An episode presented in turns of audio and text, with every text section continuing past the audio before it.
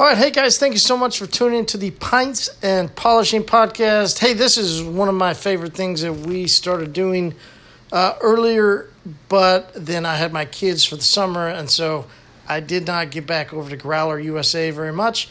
However, this is what we call like Sunday afternoon beers with Mason, Sunday afternoon talk, whatever. Mason is a super talented guy uh, been in the brew scene for quite a while. He breaks down a lot of great knowledge for us as we try and learn about. If we're going to do pints and polishing, we do need to learn a little bit about beer as we go. So, this is one of our Sunday afternoon talks with Mason. This is a cannabis brew talk, right? So, as we just did a how does cannabis, how does marijuana, Mary Jane, whatever you want to call it, how does it affect us as detailers when we live in states that are now adapting to the medical marijuana? That was one of the episodes we did uh, just last week. And so we wanted to then look at cannabis infused beers, right? It is happening. There are some breweries that have started doing marijuana infused into beers. Mostly it's with IPAs and a couple things. So we wanted to sit down with Mason, talk about that, and see then also what other beers are infused, what's that process, and all that. So, anyway, grab yourself a pint. Hope you enjoy, and definitely go to freebeersema.com. Hey guys, this is filling up fast. Make sure you get registered. If you're going to go to SEMA, you need to register on October 30th. We are doing a free beer pint night, you're going to get two hours of unlimited beer at the Gordon Biersch Brewery, but you have to go sign up freebeersema.com. Hey, all right, time for the podcast. Hope you enjoy.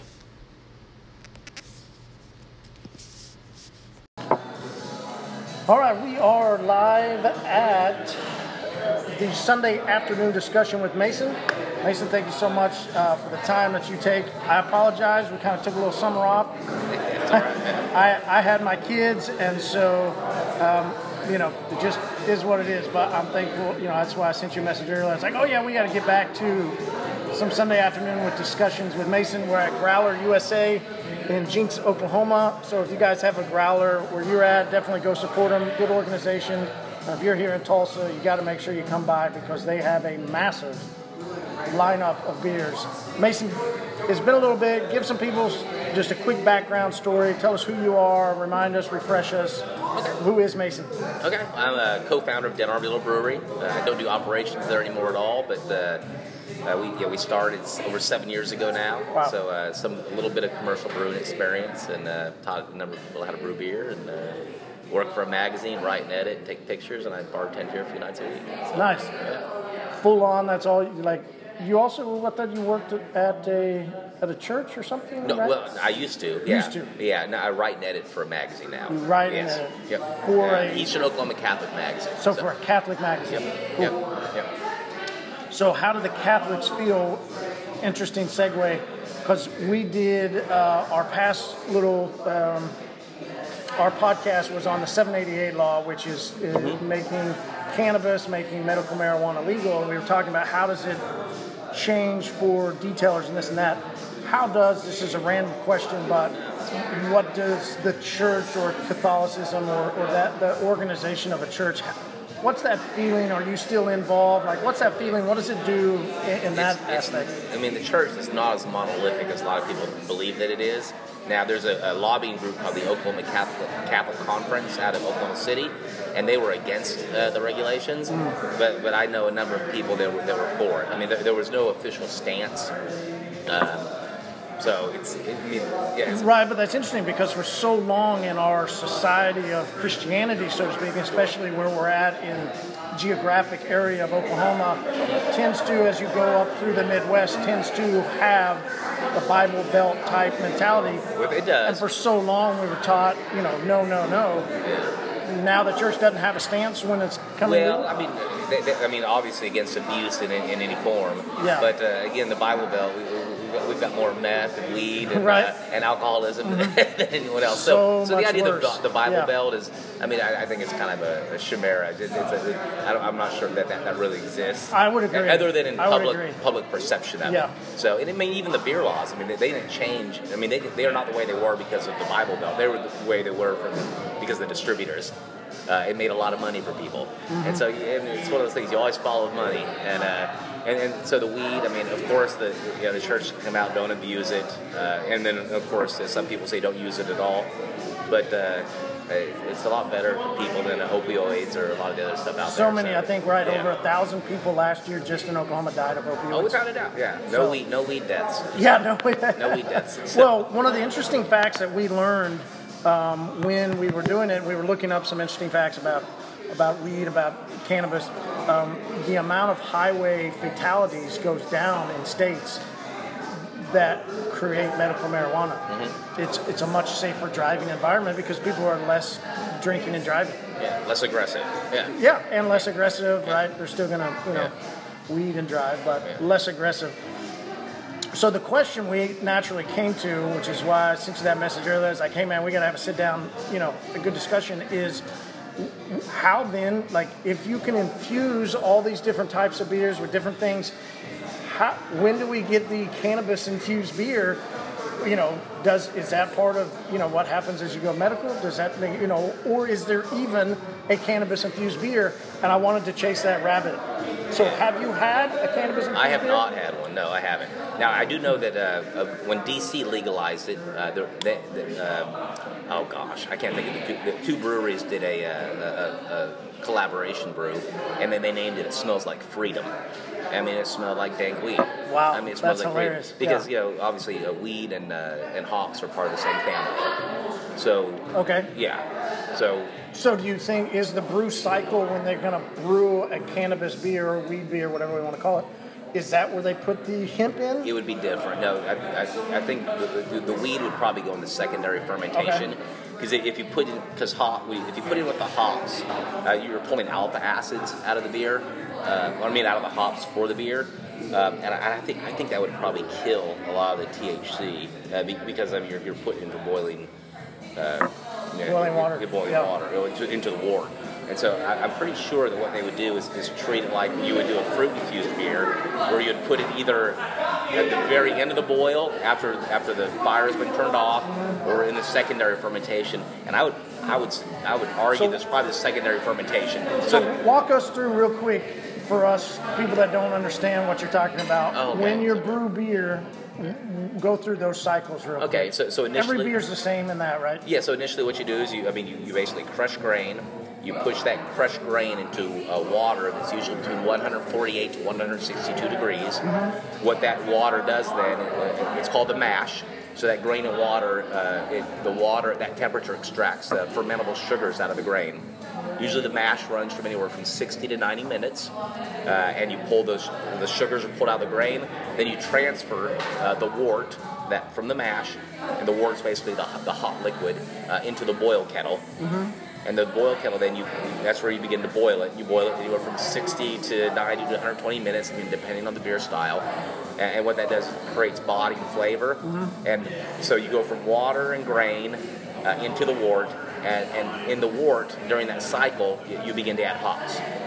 The uh, hops at uh, say 60 minutes pr- produces more bitterness from the acids. Okay. And again, there are hop, so many hop varieties, uh, and and then it goes from uh, it's basically on a on a range from bitterness to flavor to aroma. Oh, So at the very end, you, you get more aroma out of the hops, and so uh, and so now they, they are beers out there called a zero IBU beer, meaning they don't put any hops in until the very end of the beer, so you get a lot of aroma. Okay. So, so yeah, so it, it, it, there's an art to it. Yeah. Okay. And that For- becomes the creative aspect of why That becomes very so exactly. And there's an infinite number of possibilities, and then, and then from there, uh, you cool that that hot wort down after the boil in the hops addition. Uh, you cool it down to a fermentable temperature, you know, 68, 70 degrees. And that's when they roughly. That's when you pitch the yeast, and that's when the yeast does its work, and it basically the the yeast uh, eats the sugars to produce alcohol. Cool. Yeah. And right, like uh, depending on how much grains, how much sugars, and then the yeast eat that. That's what creates how much alcohol we Exactly. have in beer. Yeah. So you Right. so you so you test when you, when you first put the beer in, you take the original gravity reading, figure out how much uh, you know the, the ratio of sugar in there, Mm-hmm. and then as as the beer ferments with the yeast, you take other readings to get to the finishing gravity, and it's the difference between those two that tells you what the alcohol by volume uh, is of the beer. And so what would happen then? You would let that primary fermentation go, meaning let the yeast do all of its work, um, anywhere from seven to 14 days, depending on the yeast.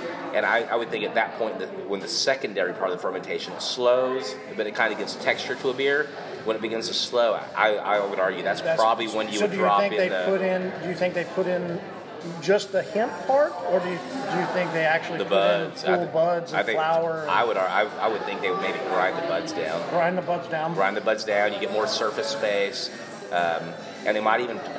Yeah, I mean, I haven't done it. Uh, you What- might even treat it too to, to make sure that it's.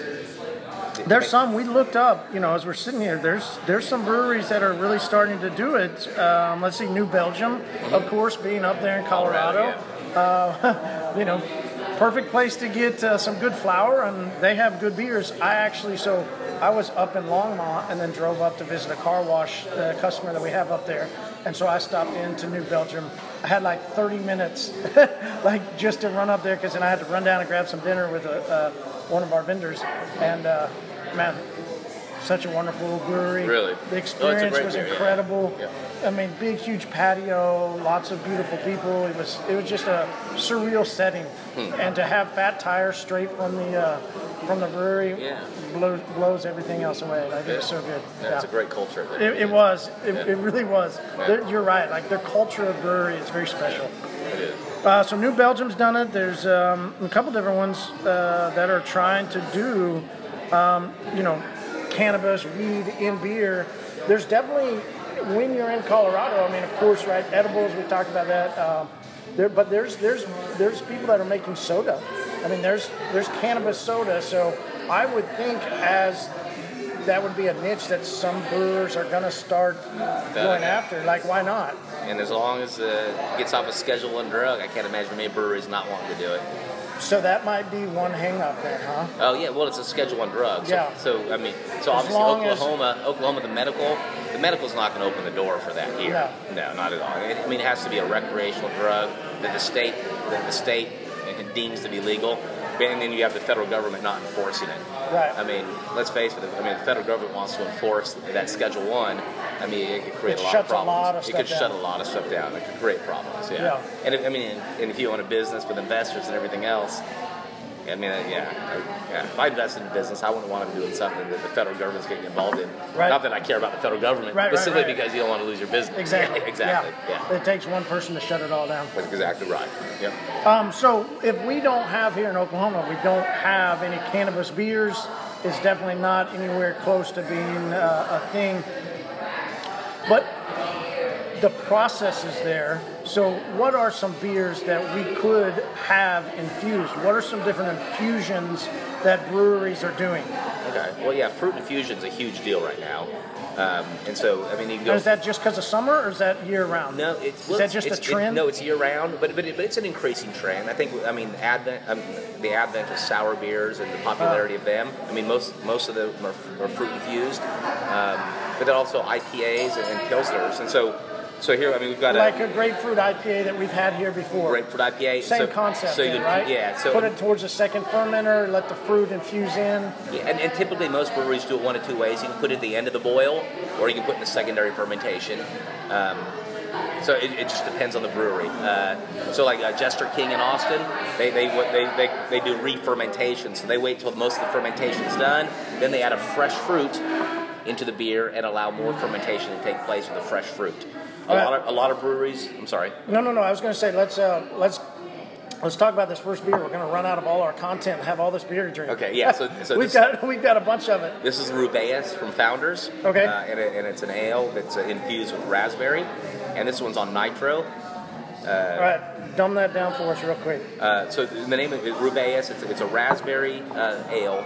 Uh, and nitro means that it's, it's uh, rather than all CO2, which, give, which gives carbonation and push, they use nitrous to, to do that. Okay. So you get a real creamy mouthfeel Normally that's it. more, and I could be wrong. Stouts. Stouts, yeah, that's the stouts, only place or I've English, heard of it. Or is English stouts. style beers too. Okay. Yep. So they're moving that into Yep. everything else. They are. Yep. Why? Why? Well, I mean, for those styles of beer, it uh, it produces a, a great mouthfeel. It really does. I mean, it, it, it gives a different character to the Okay. beer. Yeah, Okay. it does. So like a Guinness or Left Hand Milk Stout Yeah. or uh, well, Smithwick's is another one, and you get some of those. They have cans with the widgets that, Right, that right. pop that for Yeah. you. Mhm. So yep. Okay, so this was infused with raspberries. raspberries, and Yeah. it's definitely strong. You can taste it. Oh yeah, you Yeah. just taste raspberry. Yeah. And, and I would This is one of my favorite. I love. It's, It's, a great, beer. Yeah, Yeah. I would argue that most commercial breweries, I mean, some of the smaller uh, uh, uh, breweries will, will do uh, fresh fruit. Mm-hmm. I would argue most of the large commercial breweries would probably do like a puree or a frozen concentrate or a juice because it's easier to regulate. Okay. So I'm saying, when you're putting fresh fruit into a beer, I mean, if you're a boutique type brewery and you're going to do this beer once, yeah, do fresh fruit, yeah, and you can do that. Um, but most breweries, if they want to build And a cost, consistency right? and well, and cost, Cost without a would be a major benefit. Like, and then consistency. So if you want to produce the same rubaeus every single time, you're, you're going to have to Mm-hmm. you're use going to need a concentrate. you're going to use a Yeah. concentrated puree or a juice in, order to do that. Okay. Yeah. I think what I liked about that is definitely fruity, but it's not a sour or it's not overly No, sweet. no. Mm-hmm. You still taste the ale in it. A hint. Yeah. Strong raspberry flavor, but good and smooth. Without a doubt. Yep. I'm a Founders fan anyway. I Oh, they the do everything well. Yeah, right. Except for the DKML. I don't like So what? the DKML, No, no, yeah. Dick Kicker Malt Liquor. It's a. Uh, Oh wow. They, yeah, they did a malt liquor. I, I wasn't a big fan of it. so- Well, I can see why. Yeah. All right, what's number two? The Uh, what do Pilsner. we got here? Yeah, let's do that. You went to Pilsner. Um, they're, they're out of uh, oh, Utah, Salt Lake City, Utah, and it uh, they infuse this with lime. And uh, so, like most people, when they get a Dos Equis or a Vienna style lager, you get lime in it. It's supposed to be a summer refreshing beer. So a lot of pilsners will be infused with a lemon or a lime uh, type flavor. This strong lime. It's strong lime, yeah, it is. Very, very strong. It is. It's almost like taking like a lemon lime Gatorade, in a sense. Yeah, no, it really does. Yeah, Because you, I mean, that lime is so strong. it is. It's very strong. Hmm. To be honest, I'm not a huge fan. I'm not either. No, it, it, Yeah. for me it's like it's like drinking a margarita almost, or a, yeah, it's got that. Bud But that's Light, but like a, a Bud Light lime margarita. that's it's very margarita. similar. That's exactly right. Of course, not as strong because it's Pilsner instead of right. Sure, but they're but they're But trying to reproduce. very, very that. limey. They are. Yeah. They're trying to reproduce that. Almost too much. All right, what's next? Um, let's do the Twisted Spike Blood Orange. I think that's the first one we got here. Yeah, it's the um, yeah, it's right. Yeah, that's the one right there. Yep. All right, so the, so blood orange would be the. Yeah, they uh, add blood orange to it. It's an IPA. Of course, the orange, grapefruit, some of those fruits do very well uh, with the IPA style because they complement a lot of hops, a lot of citrusy hops.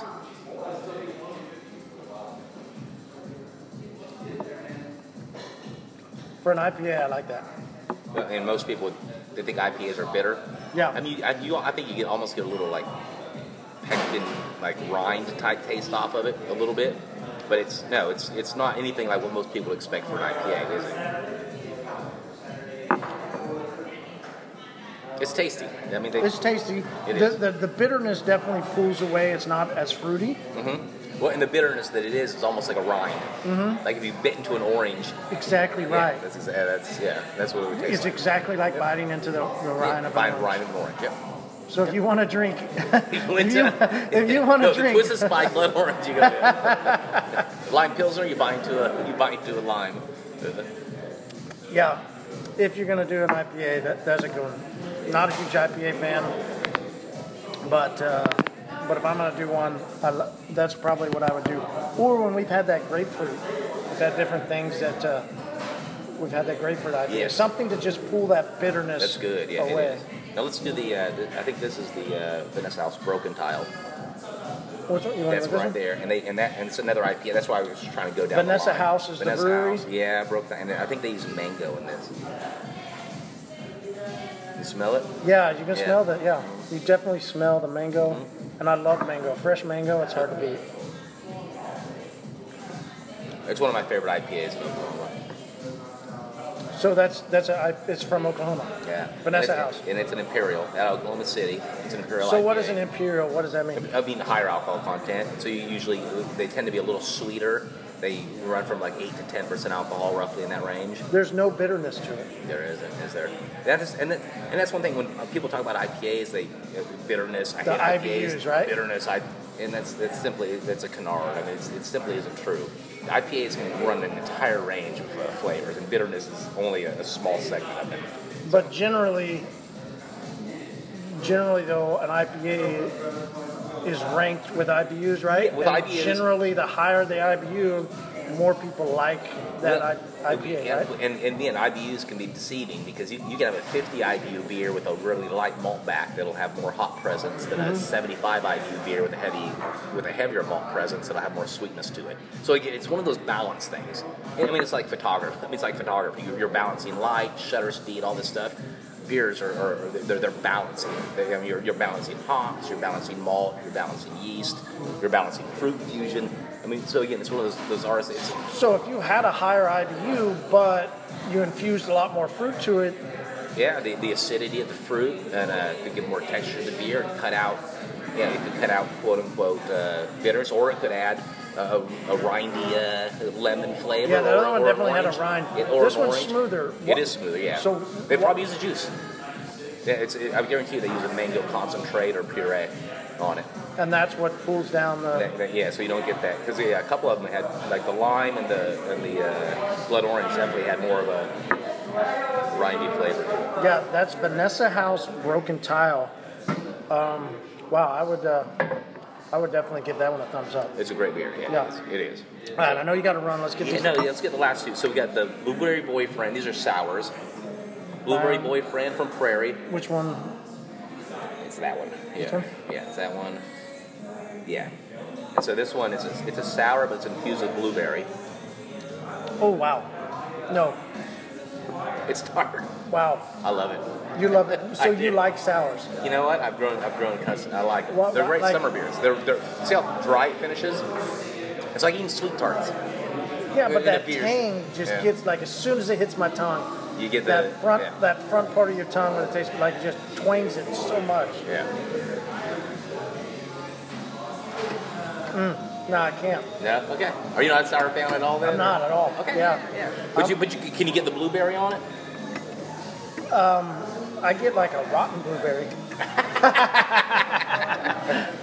like it, it maybe is, is set out too long, blueberry. Yeah. well, well, that's and that's what the uh, yeah that's what a sour beer will do. I mean, it's yeah, use the bacterial. Yeah. Yeah. yeast So to- how, what, what is the difference in a sour versus like an ale? well, a sour is an ale, but it. My bad. No, no, no, I'm, no. I'm not trying to be one of those. No, that's beer great. douchebags. no, it, um, it, they, they use they use a yeast. Uh, like a lacto, uh, they use something that will sour the beer. So it's basically bacterial yeast to produce that flavor. Or they'll let it age in the kettle. And You can do it. You can do a kettle aged beer. So it'll sit in the kettle for a, a day, and what that natural yeast then will come into the beer and sour it up. Um, so it's a very hard yeast to control and to manage. Um, and so people who do it well, I mean, it's, it, it, it's an art.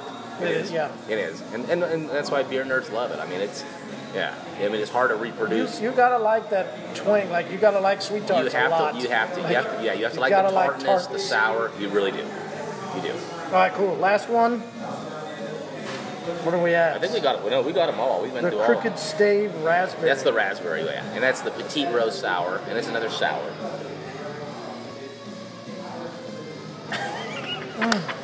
Wow. Mm.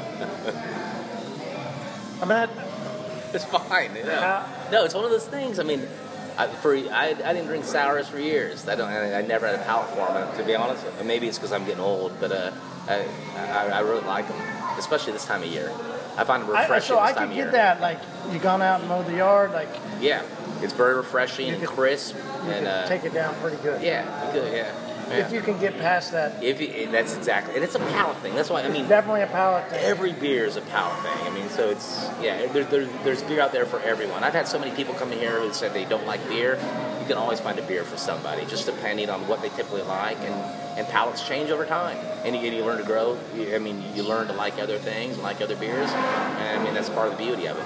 Yeah, it is. Nice. So, no cannabis infused beers that you've tried. I haven't tried one. The only one I've had is uh, it smells like freedom, and, it, and they used hops to make it smell to make it smell like a dank weed. Yeah, yeah, that's the only one I've had. Yeah. And I would say, hey, if, if you have one, send us one, but that might uh, cause some uh, issues coming across state lines. So, while we do like you to send us beers, please don't send us a cannabis infused beer. We can Might not P- go well. We can PO box on the dark web. Definitely.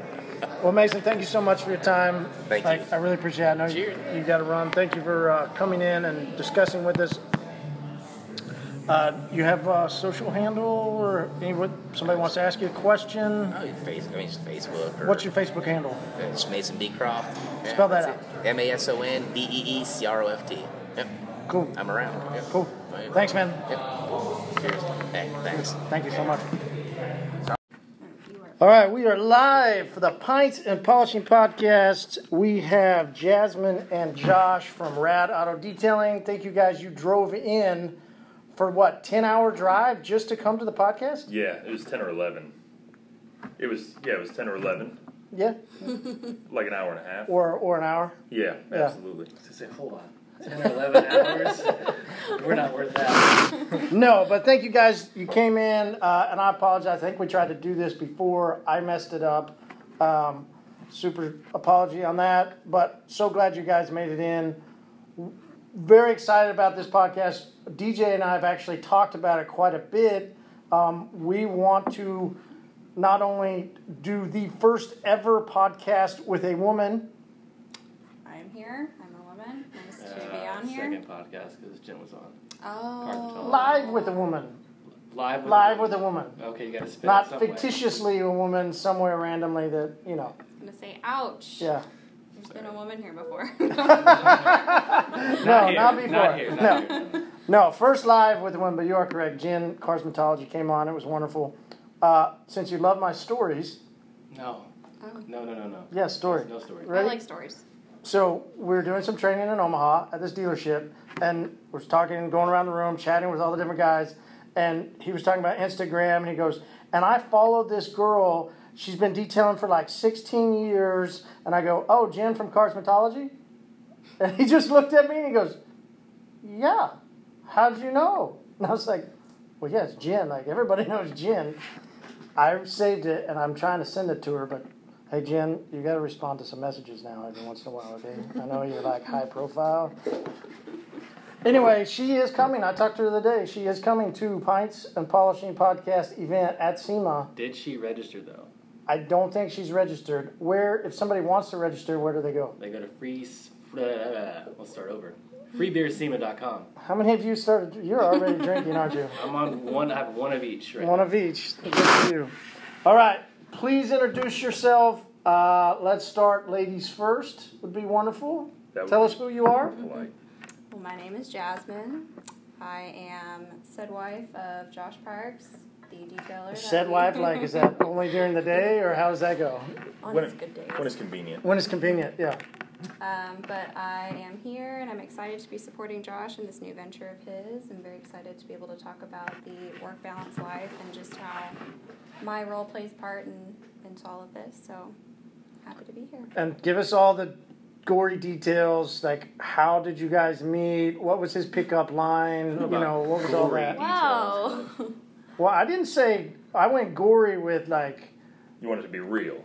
Real, and I wasn't like intimate details. DJ, sorry, we're not going there. Okay, just clarifying for them. Yeah, what the, the gory meant. Okay, well, I'll Mm-hmm. you're right. real Bad word. possible. Bad word. Bad word for this, yes. Unfortunately, it's not as intimate as as you're probably thinking because we met when we were 12, so there's really Whoa. not much. I to hope it wasn't. I don't know nowadays, but when we grew up, we met when we were 12. We How'd you guys meet? Like next door neighbors. and no, We're at school, at We were at school, high. and I I was, believe it or not, this gothic little, very quiet girl, and he was a ladies' man. With Parachute the long, pants and chains. Yeah, I Really? I went You through a did? No, no, her, me. no, it was awesome. Well, went that's not gothic. phase. Gothic's not Yeah. What is parachute Gothic? pants. Yes, it is. Like Hey, all yeah, no. black Is with that not? spikes and Yeah, everything. that's Gothic. Yeah. They look like Carhartts with 60 extra zippers. Okay, so I'm And- thinking, hold yeah, on, yeah. how old are you? No, tw- Whoa. I'm 27.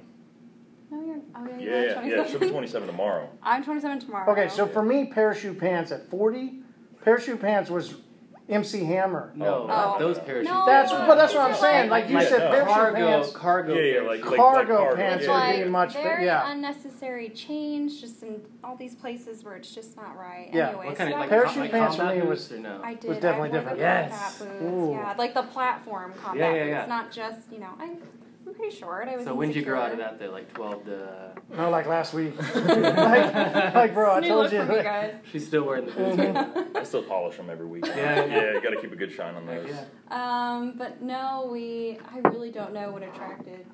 What you were. What, attracted to 12? with I hope. I mean, well, I don't know. Was Even there the ladies attraction? it twelve. She was nice. She was very nice. I was the quiet little gothic girl. So anyway, that was 12. By 14, we started dating. He was, believe it or not, a ladies' man with a long. I don't know. Did Bieber have that hair? You know the Bieber long style when he first came in. That yeah, was no, we, we brought it in. we did. Yeah, 90s kids brought it in. That's right. He just copied us. So So started what year were you guys at born? 14. 90. Born in 90 and 91. DJ, what, Mm-hmm. 89? Eighty-nine, yeah. Okay. Perfect. So yeah, right around the same He has a good year. And the rest from there, we started dating and we stayed together.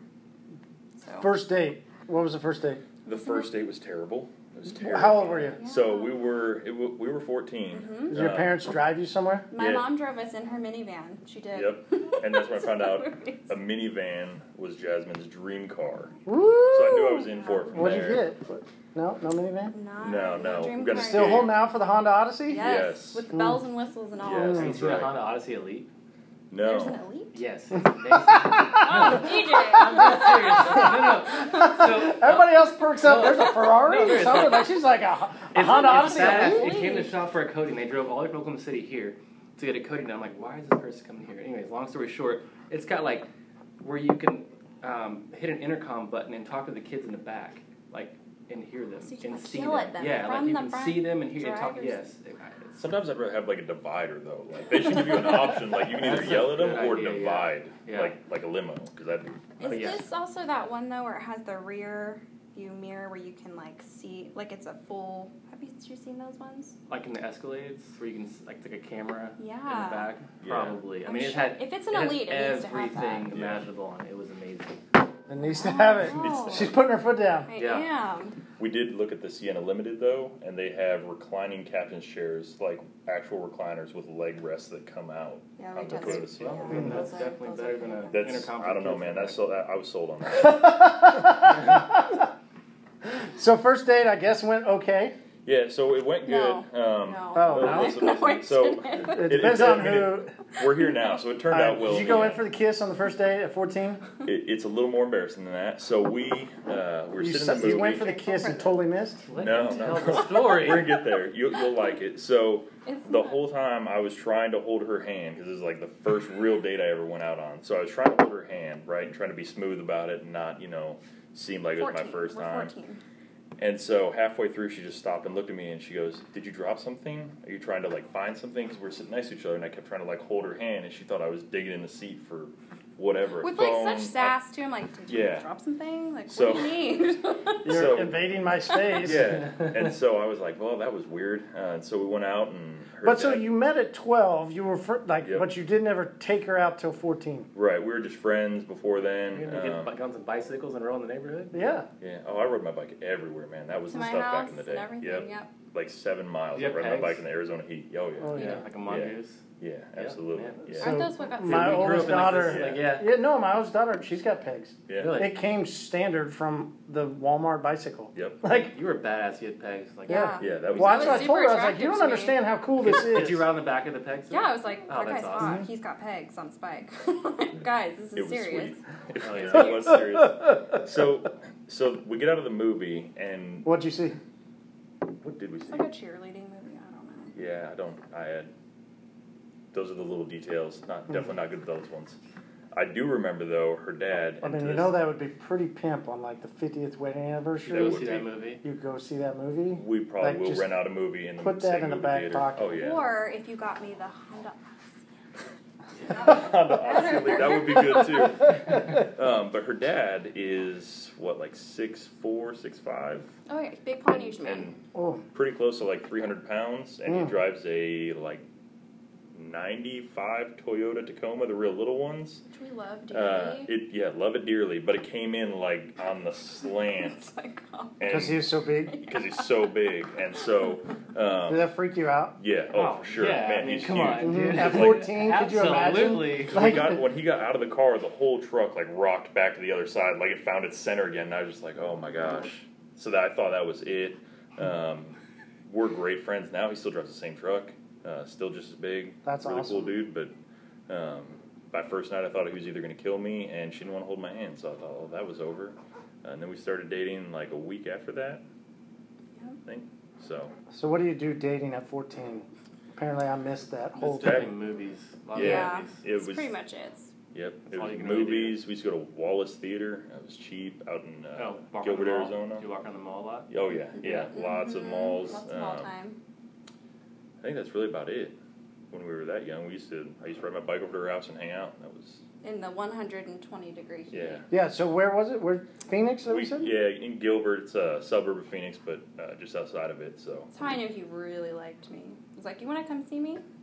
Gotta ride your bike over to." yeah. and then I finally got my first car, and What was it? it was a Mercury Sable 01. I Nice. inherited it, uh, and that's like that was my baby for a long time. So it's my favorite car still. All right, cool. hmm So tell us your story. How'd you get into detailing? What, like, why? What, when, where, why, and how? Yeah, so um, when I was growing up, I had an uncle that was really into cars. Uh, he did a lot of stereo stuff, and he'd always clean his car on the weekend. And I remember it used to take him like four or five hours to like wash and wax his car and vacuum it. Um, and then later on in life, he ended up passing away, and I inherited that Mercury Sable from him, and it was in you know perfect condition. So that just kind of inspired me to keep it clean. You know, just a memory that we always had together when I was growing up. And then I worked at a uh, restaurant. Let's get some laughs. Uh, Wienerschnitzel, uh, which is a hot dog One more place. time. It, uh, it was. Uh, I'll say into the mic. Uh, Wienerschnitzel. Um, and so I, I think that's when I first kind of started to realize that that's not. I didn't want to be like a worker. Like I wanted to do my own thing and really get into stuff. And it was one of my first jobs that I ever had. Uh, I started at 15, and this lady wanted me to clean her car. Uh, and so I lived in the neighborhood that the restaurant was attached to, um, and she knew that I kept my car clean. And so I cleaned my first car, which was terrible, it was destroyed, um, for $35. Ugh. It took me three hours. Hey man, it's like ten bucks an hour. Yeah, Yeah. But I was making With a tip. s- like six at Wienerschnitzel at the time. I think was what like minimum wage was. So I was So making more. 40% upgrade? Yeah. Yeah, so back in the day, I, it was like five fifty an hour that I was making at the concession stand Yep. at a baseball field, just Like- slinging hot dogs. Yeah, I don't remember my first job job. I mean, I mowed lawns, but I remember there was a winter I went to go work at the grocery store, Reese's, because, you know, it was winter and my parents told me I need to go get some money. Yeah. And I don't, I didn't last there very long, and it was probably six something bucks an hour. I mean, it was not much. So, Yeah, and that's I think that's where the passion just started as I realized I could make money doing it and I liked doing it. It was a hobby of mine at the time. Um, and I had a couple dead end jobs and didn't really find anything that I loved. And then I quit my job at uh, it's called CTDI where I packed boxes for Cox Communications all day. And I got hired on at CarMax part time, and that's really what fueled like my obsession with cars. how old were you? Um, at that time, it was 2011, so I just I was just turning 21 when I got hired. turned Yeah, 20 to 21 is when I first started at CarMax, um, and I started off as like a part-time inventory associate, like washing cars for prep, cleaning glass, removing window stickers, and then driving it over the front for somebody to buy, and then washing 300 cars a week out in the Arizona heat uh, on the front lot. So Hmm. from there, it just kind of progressed. I decided I loved it, want to make a career out of it. Uh, went full time and started detailing with them, and then eventually became the lead of the detail shop. Uh, and then from there, became a line production manager. So then I started overseeing the shop and got further and further away from the work, which ultimately led to me putting in my notice and starting Rad Detail. So When did you start the detailing company? Uh, seven Well, months when did you ago. move Seven, here? okay, seven months ago. So I moved here. November will be three years. Yeah. Yeah, November will be three years. Uh, but I worked out. I've worked at CarMax for eight, uh, five in Arizona, and then three here. Gotcha. So it was a good job, man. I really liked it, but there wasn't a way for me to progress any further. Uh, I was just kind of getting to where I just had to wait until a position opened, um, and I definitely couldn't take the pay cut to go back down to buffing cars and doing the hands-on work that I loved. So. But your story, detailing story with Rad's a little bit different than most, right? Like, you've told me basically you joined with another company, you guys kind of merged. Yep. Quickly walk us through that because that's that's interesting in itself. Why you would join with another company instead of just all out on your own? Yeah, so um, for me, it really stemmed into uh, I think what a lot of people struggle with is are they going to be successful? Um, and I knew that even if I wasn't successful, you know, because I was at a point where I just didn't like my job and I didn't want to stay there, uh, so I was I had to open a shop and do what I love again. Um, so I needed somebody that had, you know, they had money, they had clientele, somebody I could work with, somebody that I trusted, and I knew did good work that could help me out if anything ever went wrong. Uh, and so I started talking with my current partner, Ramilson, uh, who owns RBR Auto Care out in Edmond. And he has a very large clientele base. He's very passionate and dedicated about what he does. Um, but he doesn't have the technical skill that I had at the time, which I offered. Um, Mostly he's mobile, right? yeah, correct. He's all mobile, uh, and so that really interested me. Um, you know, between his passion and there was a need for me to be able to run a shop and do paint correction and coatings.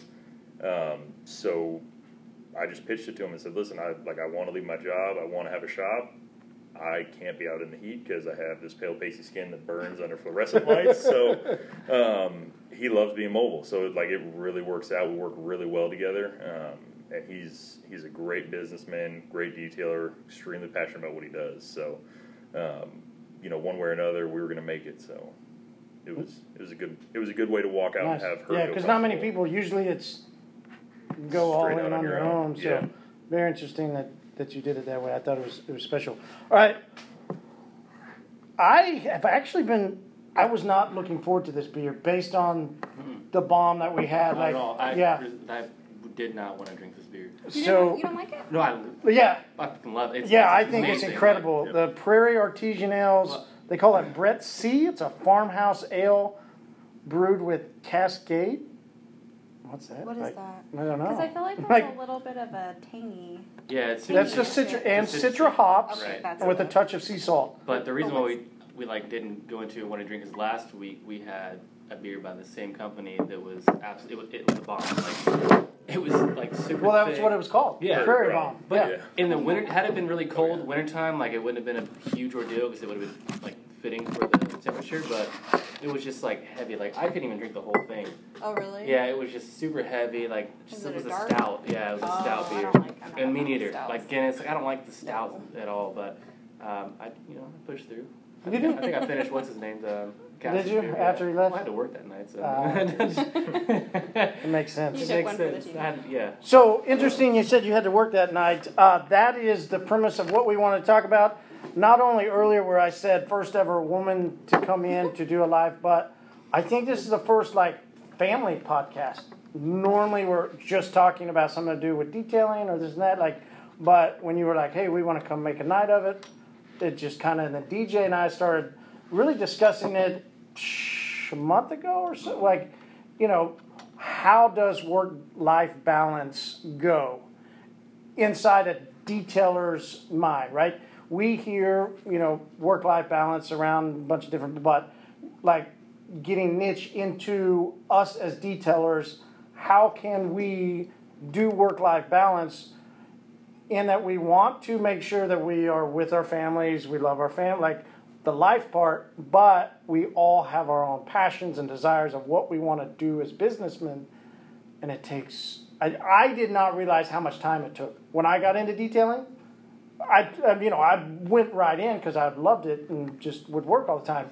But when when I got married, that didn't quite work, and it was ultimately the failure of our marriage because I worked so much. Right. Um, so we wanted to talk then about work-life balance. How does that go for us as detailers? So would love to know. throw the woman right into the hot seat, so to speak. Um, you and don't worry about that. We skip itinerary Oh, stuff all the fine. time. We chase rabbits. Um, I mean, how how does it go for you? I mean, do you do you get anxious? Like, hey, I need you home. You guys have what? Two kids? Yep.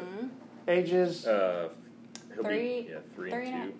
Well, three and a half and almost two. So they're very, very small, very Wow, young, guys and didn't close in wait. age. Say, You Brian, what did you guys say? didn't wait at all. No, do, uh, doctors Well- actually don't have a warranty on whether they're right or wrong. Ah, just so we're clear. So. hold on. Yeah, our story's a little. Elaborate. So, Yeah, yeah. So, Come on. okay, Not all to right, yeah, no. So I'll, I'll clarify because I think it's funny. Um, so we, when we won, we knew we wanted to have kids. We planned out our first one. We were big planners back then.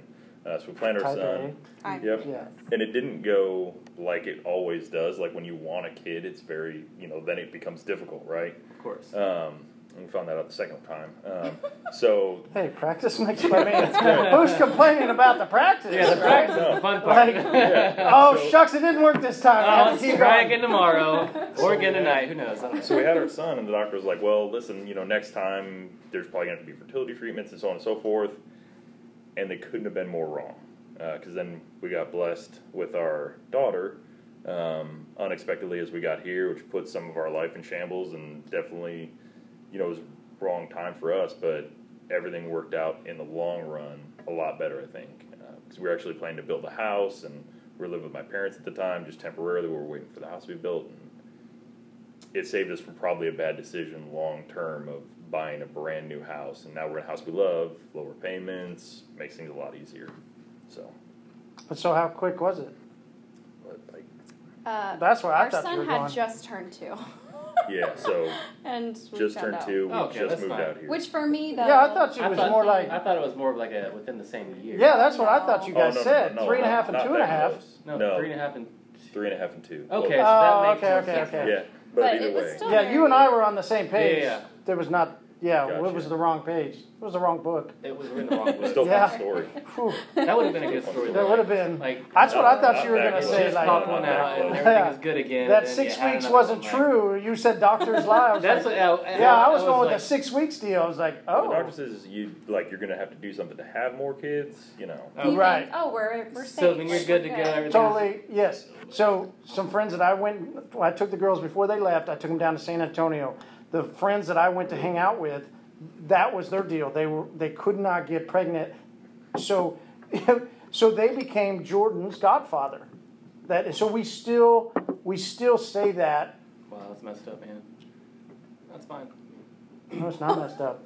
I'm your daughter's godfather. It doesn't mean that you have to be my daughter's I godfather. mean, it's a little- I didn't know you when Jordan was born, so fuck off. Yeah, you did. Not she that came way. to the car wash. Not that way. I She didn't came know to the you. car wash. She is that what did. Oh yeah. wife would Oh, it it was the the- best. It was the best. His wife would. It was the best. Now we have to hear His this. wife would bring it to the car wash with a little Like as a baby carrier, and like carry her and in. Marty would always go, "Look, Jordan, there's that black guy." like, that was the joke all the time. She would lose it. start crying, Cry bawling, immediately. crying like. Oh. Could not stand DJ. But it was the joke, like the black guy, and then now she loves the shit out of me. So. Mm-hmm. Yeah. And oh, trust me, he calls me the her- white guy. should be her His children don't like me either. The adopted ones did, or the foster ones. They love the hell out of you. Yeah. My kids like you. Now, Jackson just has a little bit of disrespect issues sometimes. I guess. it's like there's an adult, make eye contact and say hello, please. yeah, your son does. Your Yeah, he's cool. Yeah. that started somewhere. Where did that story start? Oh. Oh, it's fine. I think we just got off on a tangent of how our kids began, or how they got so close in age, or how they became to be, which is Yeah, not we as close wrong, as three I guess we were. to. We thought they were like was gonna be different. No, Like six the story months. was You were I went story. down to visit Randall and Manon Fry, my friends. They are. He is my daughter's, the oldest daughter's godfather, because they couldn't have kids. Oh, okay. Couldn't, couldn't, Okay. couldn't, couldn't. So they started an adoption process of some kids in Haiti. Finally, get the kids from Haiti here, and they'd already had four kids of their own. Oh my. So all of a sudden they had six. Like, so you're right. Yeah, like couldn't have kids. Like, and they told Manon, like, you will never have kids. Something with her uterus. Yeah. Four kids later, Yeah. it's like, okay, I'm done. That's how it happens. yeah. All right. So anyway, back to you've got kids. Mm-hmm. He's at work. How does that go from? And he can go in the other room if you want. Oh no, I I really totally don't mind. We're here to sell each other out. Remember? That's right. That's what you said. I really would love to hear a woman's perspective on the man's out at work. He's late. Like, what goes through your mind? Like, are you like, get home or what? Like, yeah, go for it. Just roll. Well, We're just going to be super transparent because that's how we roll. We're going to keep it real. It's really hard. And I'm a pretty outspoken woman. So, I'm really glad Aisha's not here. Because for a split second, I'm sorry to cut you off. I was like, You're good. man, she should be here. Like, she's gonna be pissed she's not here. But now I'm like so glad. You don't hey, now I have to know why. next, next, For the 'cause exact she same would thing te- you're you guys say. would team. Um, Yeah. oh. yeah, I would get. We would get ripped to shreds. I know. I know. So I'm now I feel better about be- now I feel better about not having her on the podcast. Yeah. I'm good. Go ahead. Well, I still stand by what I said. I'm like, hey, you should have been like a team thing. Hey, keep going. Anyway. Roll with next it. time. Bring it. Bring it. I'm a pretty outspoken woman. I always have been. He's known this since back in my gothic days, even though I was pretty pretty quiet back then. I don't usually hold anything back. So, when I have something to say, I will say it, and I'm not usually very nice about it. In other words, I don't like when he's gone all the time because that means I'm solo solo parenting is what I call it. And I don't like that because our kids are young. We had kids together. I expect to raise them together. I'm not by any means saying his intentions are to be away because he wants to be away, but I've made it clear that he needs to make time for himself. I don't by any means think I've done that in the best of ways. I think I could have been a little more subtle about it instead of yelling at him as soon as he comes through the door at midnight and saying, Excuse me, what do you think I've been doing all day? I know he's been working. But Trust I us, we get it. know- I need you yeah. Yeah. Yeah. It's all good. It's Like, all we're, good. we're gonna be best friends, bro. I have a Jerry Springer shirt I was gonna wear in here. Dude. Mm-hmm. I'm just teasing. But I think over, and I know he's, you've only been doing this on your own now for seven, eight months. So, so hold on. Is it just in the seven, eight months, or when he was working before? It's definitely. Or is it, yeah, has it dramatically increased since he's been, I will say it's increased. Yeah. However, I do have a much higher tolerance, if you want to, if that's what you want to call it, because I've noticed that his mindset has shifted since doing what he loves and he's passionate about. Whereas, with all due respect, CarMax was great to us, but it wasn't what he wanted to do, and I knew that. And I think I kept him in limbo for a little bit because, you know, I stay at home, I take care of the kids, I'm very fortunate enough to be able to do that but I'm very traditional in the in the ways of thinking. Okay, you're the husband, you go to work, and I don't really care if you're unhappy. You got to put your head down and, and make the money and come home, and that's what you need to do. So it took me a while to kind of I don't want to say conform, but just to get on the same level of okay, you know, I have this idea. I think it was really brave of him to come to me and tell me that because a lot of spouses or partners or what have you, I think that's the hardest part to get over is coming to your loved one and saying, "Hey, I know things are okay right now. I think you know, I know things are pretty steady and consistent, but what do you say we shake it up? I'm not like I'm not about that life. Because you're a planner. I am. I'm Yeah. a planner. If I can have a traje- trajectory for the rest of my life, I will do so. He's not about that. He likes to like have adventure. hell yeah, man. Bring it up top. Yep. Woo! Pulls- You know those little stands? you Yeah, right? at the end? That's so Dude, me. like, you're That's like, so Gosh, me. Hold on, you're doing what just- now? No, no. You know those little stands you see at the end of the grocery aisles? that- Yeah, end caps. It's my The end caps. Those are like his and gas worst. stations. They're made for impulse buyers, like my sweet husband. hmm When I go into the store, I have a grocery list. And We're they're not, not cheap. getting no. They No. mark them up so that the people like him go, oh, I just oh well, it's right there. I need it. No, that is not how I roll with life. I go in with a list. I walk out with everything on the list Mm. and nothing more, nothing less. Definitely not me. Yeah, me neither. And I'm sure some people are like, okay, this woman's crazy. I don't know why he's married to her, but No. I will. no, I mean that's like I said, that's that's pretty, that that's common. I that's why I really wanted to hear though from your perspective and the the guys that are listening. It gives us uh, like right. I mean, I heard it from my wife, Mm-hmm. I hear it from my wife. Like literally. but maybe hearing it from a different wife. somehow makes you a little more comforted that it's Well, I mean, no, no, the- the it might that- put it better The because they're not as emotional. The guys that are listening might actually get some insight out of this because they're actually like it's it's common. Like your wife's feelings are valid. Like we, I know why you work that late. I know why you work that hard. Like hundred percent. But we're talking about today work life balance. Mm-hmm. So, but your feelings are definitely justified, and so are your intentions. Yep. We just got to figure out how to make this shit all work. Right. It was what I was saying. Like you have a plan, like a way you want to do your life. Like, Exactly. if you're going to set out to be an entrepreneur, is the cliche term, or business owner. I just always didn't want to work for somebody, so I just wanted to work for myself. That's the only way I thought of it. You have a set schedule of what goes through your mind of how you want to achieve what you want to do as the man. And you said, like, you come from traditional. I mean, ultimate traditional was the man goes and hunts and gathers, and the woman makes sure that the, the dinosaurs don't eat her kids. You know mm-hmm. what I mean? Like, that's traditional, traditional, and that sort of seemed like what you're you're about. It's, but it's tough. It is, and I think that the one of the key elements in our marriage that has helped us get through this is just been communication and transparency. You know, I don't want to be, I don't want to hide anything from one another, and I want him to tell Yeah, me how beautiful. he's feeling. Beautiful. And when I come at him in the middle of the night because I'm angry, you know, I want him to fight back. Ultimately, like, you know, I'm not trying to throw you under and say you're like super submissive, but he, he usually is because I'm pretty aggressive. I can be, and I'm not ashamed to say that. But I think Well, and he might realize it's not worth the fight. Sometimes, yeah, Like he sometimes, just knows he knows he shouldn't. do- Like he it's just like, all right, knows. all right, like- she's been drinking. I'm just gonna let her. she's Two empty bottles of wine by the bed, like not a good time to pick a fight. I think though it's usually like she's been drinking coffee and staying up and plotting. Like when I walk in the door, she like hears the garage door and she's like, "Yes, I'm six pots in. Mm-hmm. He's gonna get You're on my list. On my list. I'm gonna check Um, off what I want to say. So how many hours do you like traditional week or non-traditional? Like typical week is probably a better way of saying it. Summertime, typical week. What time do you go to work? What time do you get home? I get to work no later than 7 a.m. every day, and I leave no earlier than 5. Uh, a lot of times I don't take a lunch. I'll just eat kind of real quick while I'm working. Um, so I'd say close to 50. Okay, Jasmine, seven to five. Come on. That's well. So that's what I aim for. That's what I really She want. She rolled her eyes. She rolled her eyes. Now, I don't even Monday- know I do it anymore. It just It is Monday through Saturday because I don't. I mean, Saturday's a busy day for us. Oh, so you work Um, you work six days. Six days a week, Seven to and our, five. our mobile team, my partner works seven days a week.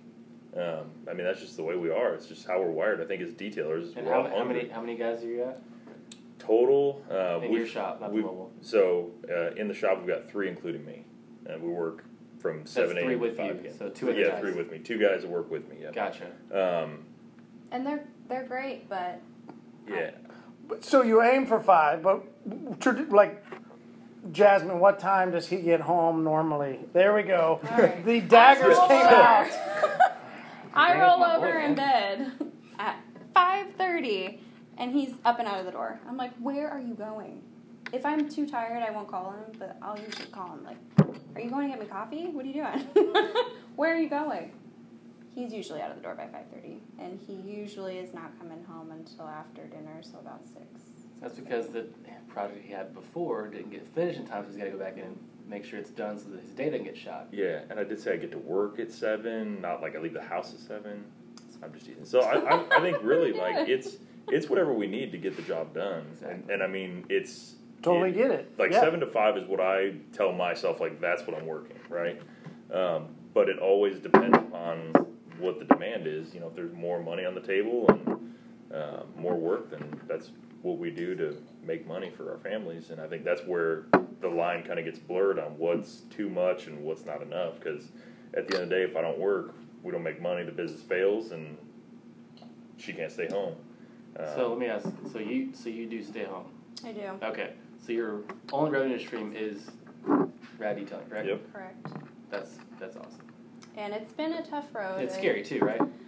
It's scary because I had a career before all of this, and I'm so glad she's not here. Oh, I had a career. I've gone to college. I'm What- very well educated. What was the career And path? I was a. say it. Say what you were.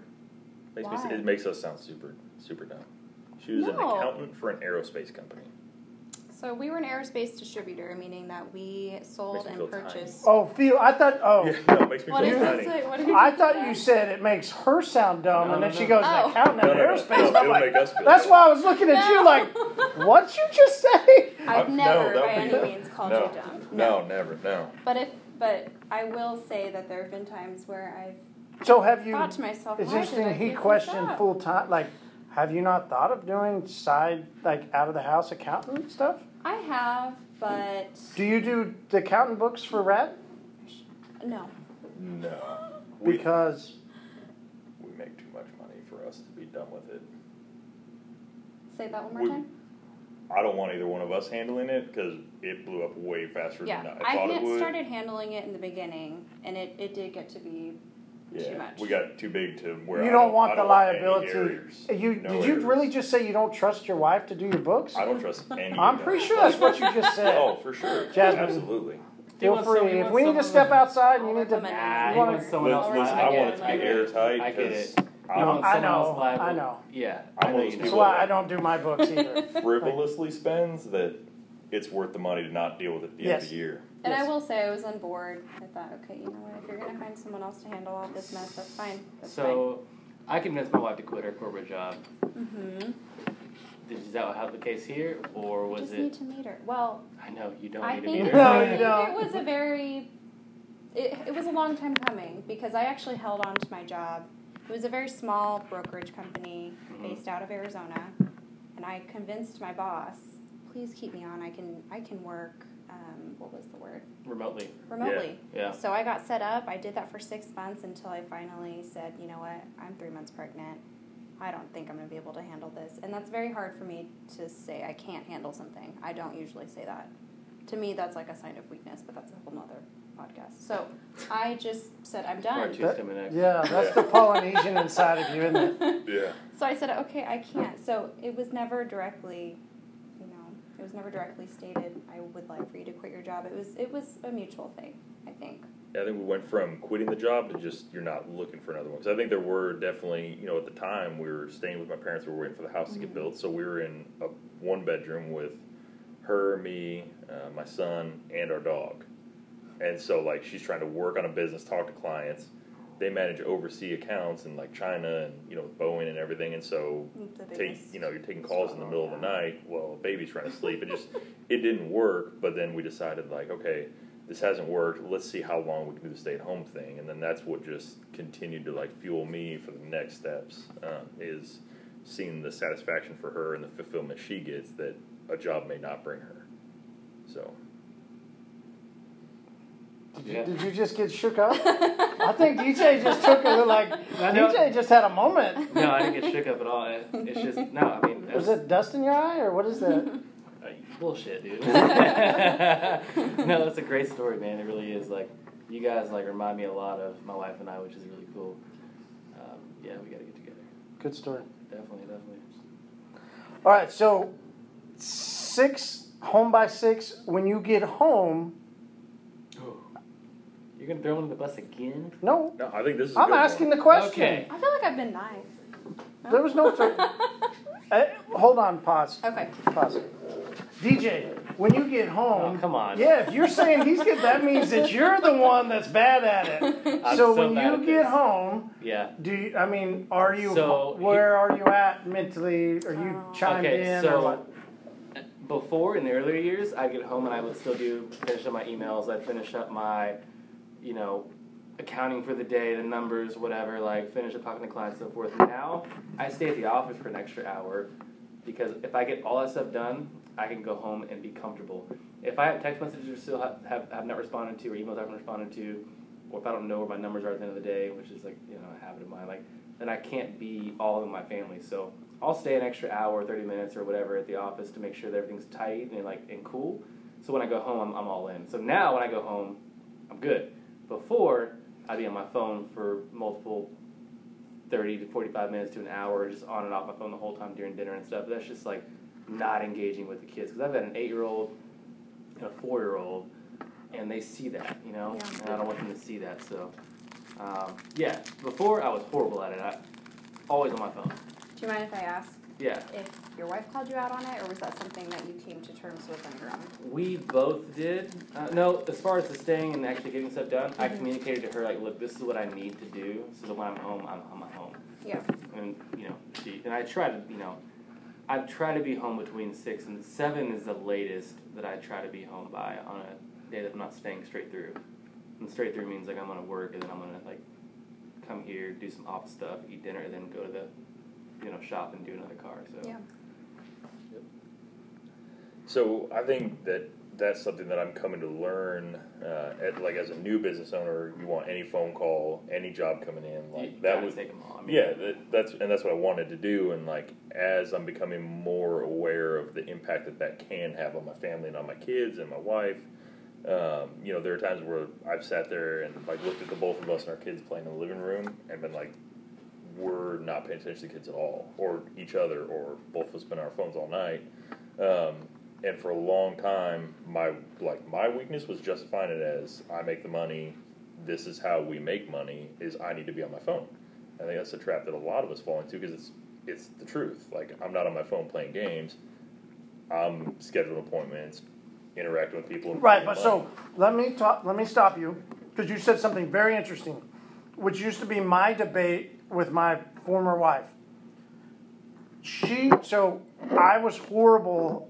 I would come off. I, I mean, so we started this business in, in 2010 from a, a firing of working for a company. So n- n- no. What's that? Where they give you money or stipend or something Uh, like severance. Severance, nothing. Detail cars, try and sell chemicals and survive. That no, was no safety net. no safety net. And so I just worked. That's just what I did. And if I was home, I was working. Now, you said something, you said, well, I'm not on my phone playing games. Yep. I'm work. So that was my justification Yep. too, because I enjoyed what I did. I said, look, you're just watching TV. yep. So what's wrong with me being in the office working? Well, you're just playing this. What's wrong with me Exactly. doing this? And- very interesting that you brought that up. And so I think How that's- has that dynamic gone? So I think in the beginning stages, that's how I justified it in my head, and then like slowly I've realized that that's wrong, right? And, and maybe not necessarily wrong, but like it's not a justification for not being able to interact with the kids. And so I think you know we talk a lot about like Gary Vaynerchuk. I think one of the things he talks about is it doesn't matter if you make it to like all your kids' swim meets and you know football practices and all that. If you're not fully if you're not if you're not present, you know. And so I try and be real conscious. I actually just found out about do not disturb on my phone. Um, so that's like at 5 p.m. it's do not disturb. So the only person I get a phone call is my partner, who he's only gonna call me if there's something actually going on, like, hey man, something changed for tomorrow. We need to change our schedule or whatever, right? It's something pertinent to our business. So did, did that happen from a? no, that's that for me. Just sitting back and realizing, I'm like, you know, analyzing what I'm doing in my actions. So it happened out. I was going with the. I bet you there was a Jasmine like right hook, but I think- I think- it came out of Josh. You had a moment inside, and you Yeah. realized. And I listen. I mean, it's not. I'm not gonna say it's never been a conversation. It has been before, um, but that's where I just kind of said, okay, I need to reel this in before it becomes a problem because once it's a problem, it, it's kind of hard to start reversing that, you know. Um, and so I just didn't want it to get to that point. I'm very, I'm very big on being proactive on things instead of reactive, and so that's, That's one of the I things. asked. I was just curious if it was out of maybe something that had happened, like a conversation.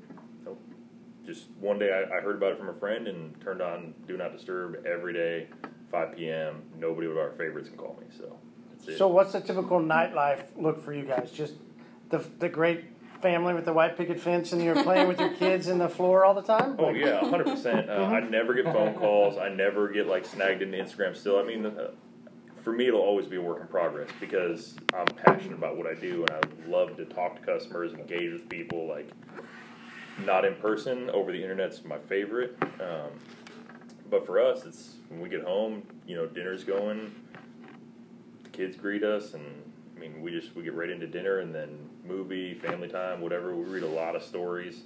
Um, And look, we're still young. You're a reader? yeah. Like, oh yeah. Oh, Um, but I come from a very tight knit family. That's really all I've known, and I want to make sure that this is Right. I mean, I came from a tight knit family too, but I remember my dad. I mean, I just don't. You said, I think you even made the comment about you don't want your kids to know that you were working the whole time. Right. That's all I knew of my dad. Yep. My dad worked, and this is why I think I have the work ethic that I have because my mom raised us. Mm-hmm. I mean, my dad was at games, and I remember that, and I was always happy to see him at games. But I mean, it was my mom that raised us. Yeah. So I don't I don't know, you know, I don't know if there would be a second marriage and if there is, I don't know that I I think which we joked a minute ago like I need somebody that just does this this and that like just does it because I don't know if I could go back. Like I I don't know if I knew how. I don't know it's ever been in my DNA not to work all day. And look, I've come to realize that. Um, I know that giving up a career is very difficult for anybody, and it was very hard for me as far as having some sort of identity crisis uh, because I almost felt like I lost a part of myself, and Right? No, I that's totally felt like- Aisha. Dude, like, totally I Aisha. literally- Aisha wanted to be a movie, uh, uh, a TV broadcaster. a long time ago. Yeah. When I originally met her, that's Yeah. what she wanted, and that was her career. yeah, Yeah. and I felt like I had given up a part of myself, and I and to move out here to good old Oklahoma, and I thought, all right, it's better uh, this better pan out.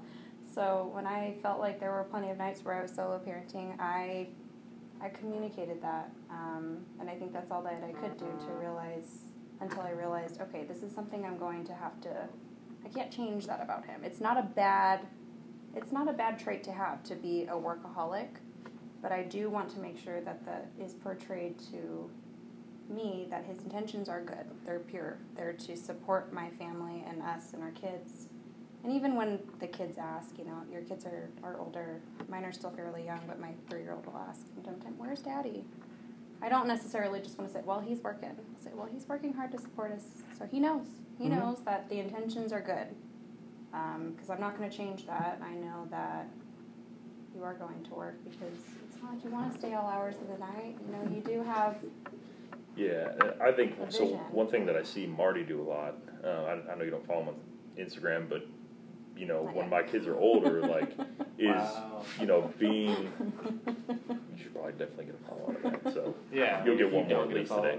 um, s- is that like you know you bring your daughters to work and i think that's super cool and they're like involved you know and just little things that you know we see on the total auto solutions page i think that that's definitely cool that you guys get to share that and do that whereas i think some other now uh, to an extent right but yeah. a DJ's us- seen a lot like, yeah, But, keep going. you know, like- I'll take the camaraderie for that, but yeah, yeah, I- I, think it but i think it shows that like you're trying to do something Try. for your kids right uh, whether they love it or not like Jasmine's dad works at Southwest. She can't go to work with her dad. Like Right. he's working, he's working. That's it. Like Yeah. and so I think that us as like business owners and you know detailers and whatnot, we have some more flexibility in that, and so it doesn't always have to be going to the baseball games or whatever. Like my son loves to come up there and see the cars, and so like I'll call her and be like, hey, listen, Bring there's some up. lifted His son trucks, there's, there's Yeah. some cool Yeah. stuff up here. up. Like bring them up. You guys Mhm. are out getting lunch.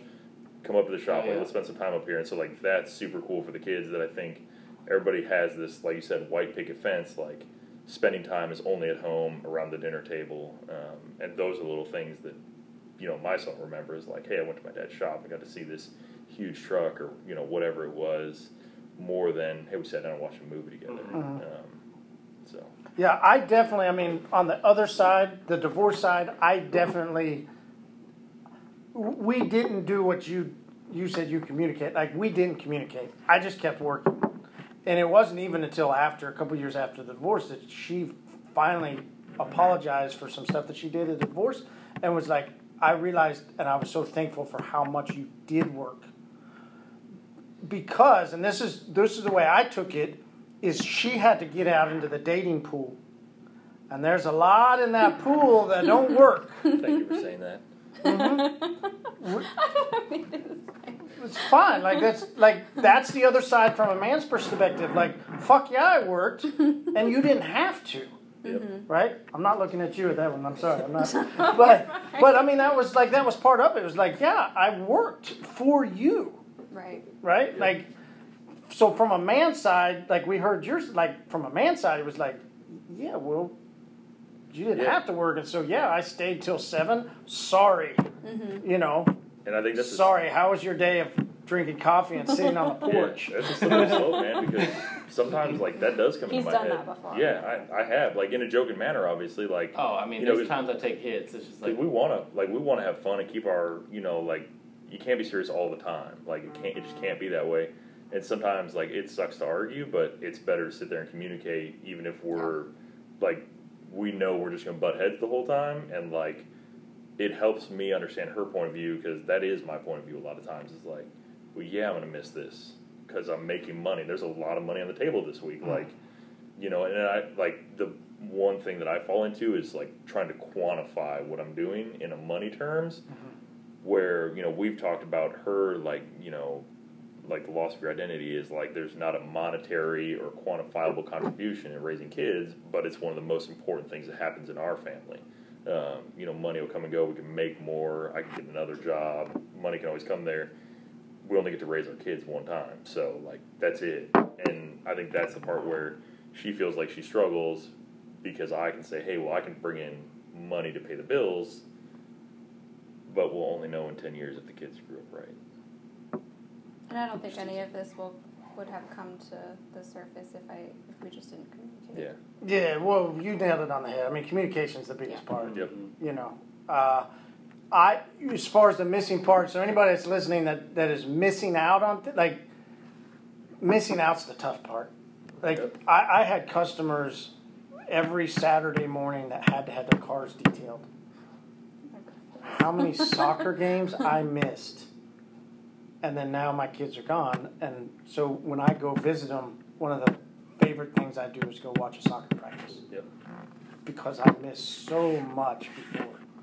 Yeah. You know, so as they get older, I mean, you're still young with the ages, like, but as they get older, man, those games are important. Soccer practices are important for them as well as you because it only happens once. Yeah. You know, And I think one of the benefits of being in my own business is like our son just started swim lessons and they're at ten o'clock in the in the morning, and I never could have made one of those at CarMax, and I've made all of them but two, which like I had a doctor's appointment one morning, and then the other morning like I just had something going on, and like but we communicated, hey, I'm not gonna be able to make it.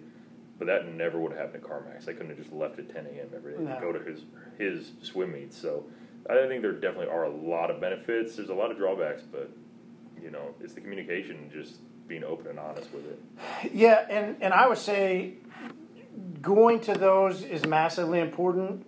We could all give excuses of saying why we can't make it to them, even if we are self-employed. Like, oh, I got this car, I got this customer, I like da da da. It was so interesting. I didn't. I missed a lot of stuff, and some of it was my own fault. Right, I had to go take care of this customer. Right, the fault still landed on me. It was super interesting. Is years after, you know, she leaves, divorce, blah blah blah my youngest daughter wants to go into gymnastics. Well, mom's not going to take her, so I sit there because she progresses super fast. She, we knew she would be a great gymnast, and she just rolled into it super fast. And before long, I'm there three days a week for three hours, sitting there. Before I, there was no way there. You know, I justified why I had to work, which was just purely justified. All of a sudden, I had three hours for three days a week to sit at a gymnastics meet practice and then meets and all that. I think at some point it becomes non-negotiable. You know, when you lose something or you miss out on something, like it hurts to see them go on vacation. But right now, like you know, we've discussed it at this point of the business startup. Like I just can't take time off right this second. But like if anything happened, I'd regret it for the rest of my life. And then from then on, any opportunity I got would be non-negotiable, like you're saying. And that's the way the swim meets are. Like ten o'clock comes, I'm out. Sorry. Like phone goes off. I tell my guys like, hey, I'm leaving. And so um, maybe quitting time, like going home at the end of the day, is something I need to work on with that. But you know, with my son's swim lessons, that's one thing that's been important. So How do you guys handle those things, DJ? The events, I just, I just, they're, yeah, I, I just don't miss. Like I, like I might have to work a little bit later. I might have to tell the client I'm pushing it back a little bit longer. But I just, like I just don't miss anymore. And actually, actually, Like what events? What are your kids into? Not events. Okay, so um, my son. So this we're kind of in a limbo now. We're starting a new season this for the fall, but for um, for the winter, um, or whatever it was. It was last season, winter. Anyways, Spring. spring. Sorry. Yeah, spring. Thank you. uh, so my daughter did volleyball, and my son did basketball, and I coached both teams to keep Oh, kind of keep us man. accountable to be engaged with them. So I had to be at the practices and the Yeah. basketball games and stuff like that. So I knew nothing about volleyball. I don't. I literally, like, I, I, I sent out a message on Facebook that said, "Who knows volleyball?" So you've never played volleyball? No, I played like just bullshitting, but not like. I played on a school volleyball team, sixth No, grade. I didn't at all. Yeah. And uh, I had a friend that came out and helped with the first Dude, you should have seen the shorts. They were like way Yeah. up here. It was definitely in the 80s. You had long hair too. No, I was a kid kid. Oh, I didn't were a have long kid? Yeah. Okay. But the shorts were way up That's right, the guys had the short. That's Yeah. That's the 80s though, man. Yeah. Go ahead, But, sorry. uh, no, you're good. So yeah, I, I coached both. So like I had to be there. Like there was. Yeah. And like I don't like not being. Yeah. I mean, yeah. Just you can't miss. I don't know. All right, so we have completely disregarded the beer the entire podcast, Oh. but we definitely consumed it. Everyone's gonna cup's say, I empty. Yeah. I didn't notice. It was Yeah. good. Well, we typically in the podcast we talk. Do you want another? You want a beer? Or are you Uh, guys has good? everyone got one? no, we're good. We got plenty left. Oh yeah, these are gone. But if you want one of these, Is there? Yeah, I'll take one. Yeah, okay. Thank you. um, so we typically like to discuss the beer as we go. But I don't know if you can remember. Right, that's it. We just were rolling. It was such. It was good content, so no reason to to stop. Um, do you remember the flavor? The what did you like about the beer? I so I like the hoppy bitter taste. So That's your Good. traditional go-to. Yeah. You like an You like IPA. IPA. yep, yep. The hoppier the better. That's Oof. that's that's my favorite. What's your favorite? Like, if you pick an IPA, what, Hoptometrist. Like right now, Hoptometrist, Hoptometrist, yeah. is, is like one of my go tos. You know? that's a that's a Oklahoma beer. So Yep. Oh, I Yeah. didn't know that. Yeah. Oh yeah. Yeah. I, I like to Uh, gosh, who is that? It's down. It's down in Norman, isn't it? drink. I honestly can't remember who makes it. I just know it's delicious. Yeah, but it's it's an Oh, Oklahoma beer, black- Hoptometrist. Yeah, with the okay, I didn't know that. Black Yeah. and green. If Luke from uh, Cruise In Auto spas listening, that's he, he loves that too. Yeah, that's When we've favorite. gone, he's from down in Norman, and every once in a while I'll get a ticket to go to a Norman game with him, and they'll always tailgate, and that's one of his favorite tailgaters is Yeah. Hoptometrist. Yeah, Lagunitas is probably a close second. I like some of their beers. Um, daily drinkers would be like Coors, Dos Equis. Hell yeah! Say it again. Oh no. Coors and Dos He Equis. Did you hear the way he said it? Coors. Coors. Hell yeah! Coors. So Like I feel like redneck mimosas would have been appropriate here, which is probably one of my favorite like summertime things. What are redneck? Whoa, mimosas? yeah, So Are you that's uh, joking? so redneck mimosas I would have be no idea what that is. uh, Oh, it's gonna be I was orange born in juice, Oklahoma. orange juice and Pabst Blue Ribbon, Say that one more time. orange, juice and Pabst Blue Ribbon. It's very refreshing. Just try well, it. so the Very redneck. So refreshing. that's right. I mean, a mimosa has orange juice Well, I get and it, champagne, but- right? Yep. Mm-hmm. Redneck So, with the Pabst. so the redneck part okay, yeah, is yeah, the yeah, yeah, yeah, yeah, that makes sense. interesting. It's not a lot of orange juice. It's like Okay. that much beer and then a splash of orange juice. Just to kind of offset it a little bit. It's really refreshing. Hmm. Oh, the orange juice part, yeah. Yeah. Right. Yeah. Absolutely. Just mm, like low pulp. We had Pabst Oh on a month and a half or so. Jones came on. Yeah. Yeah. Pabst. I don't mind Pabst. I spend It's a lot of smooth. times at B Dubs drinking Pabst. And listen, I'm not. I don't get like a 30 pack of it. You know, I get maybe a six pack, and that's you know, and then I try and rotate because I get I get tired of stuff real 30 quick. pack. Oh my god. Me and Trey. What's your orange juice of choice? Uh, Do you what is it? pulp or no Tropic. pulp? He said low pulp. Well, so for that beer, no pulp. If We I do like, if I pulp. drink orange juice Yeah, traditionally, bitch. What are you checking me for? Well, he said There's Wow. a difference between low and no.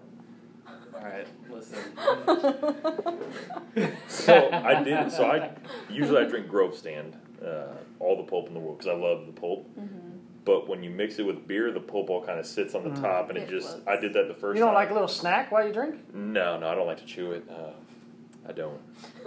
so when you do a redneck mimosa, no pulp is the best. No to low pulp. Yeah. Otherwise, That's you I get a said fuzzy low beer. pulp, bitch.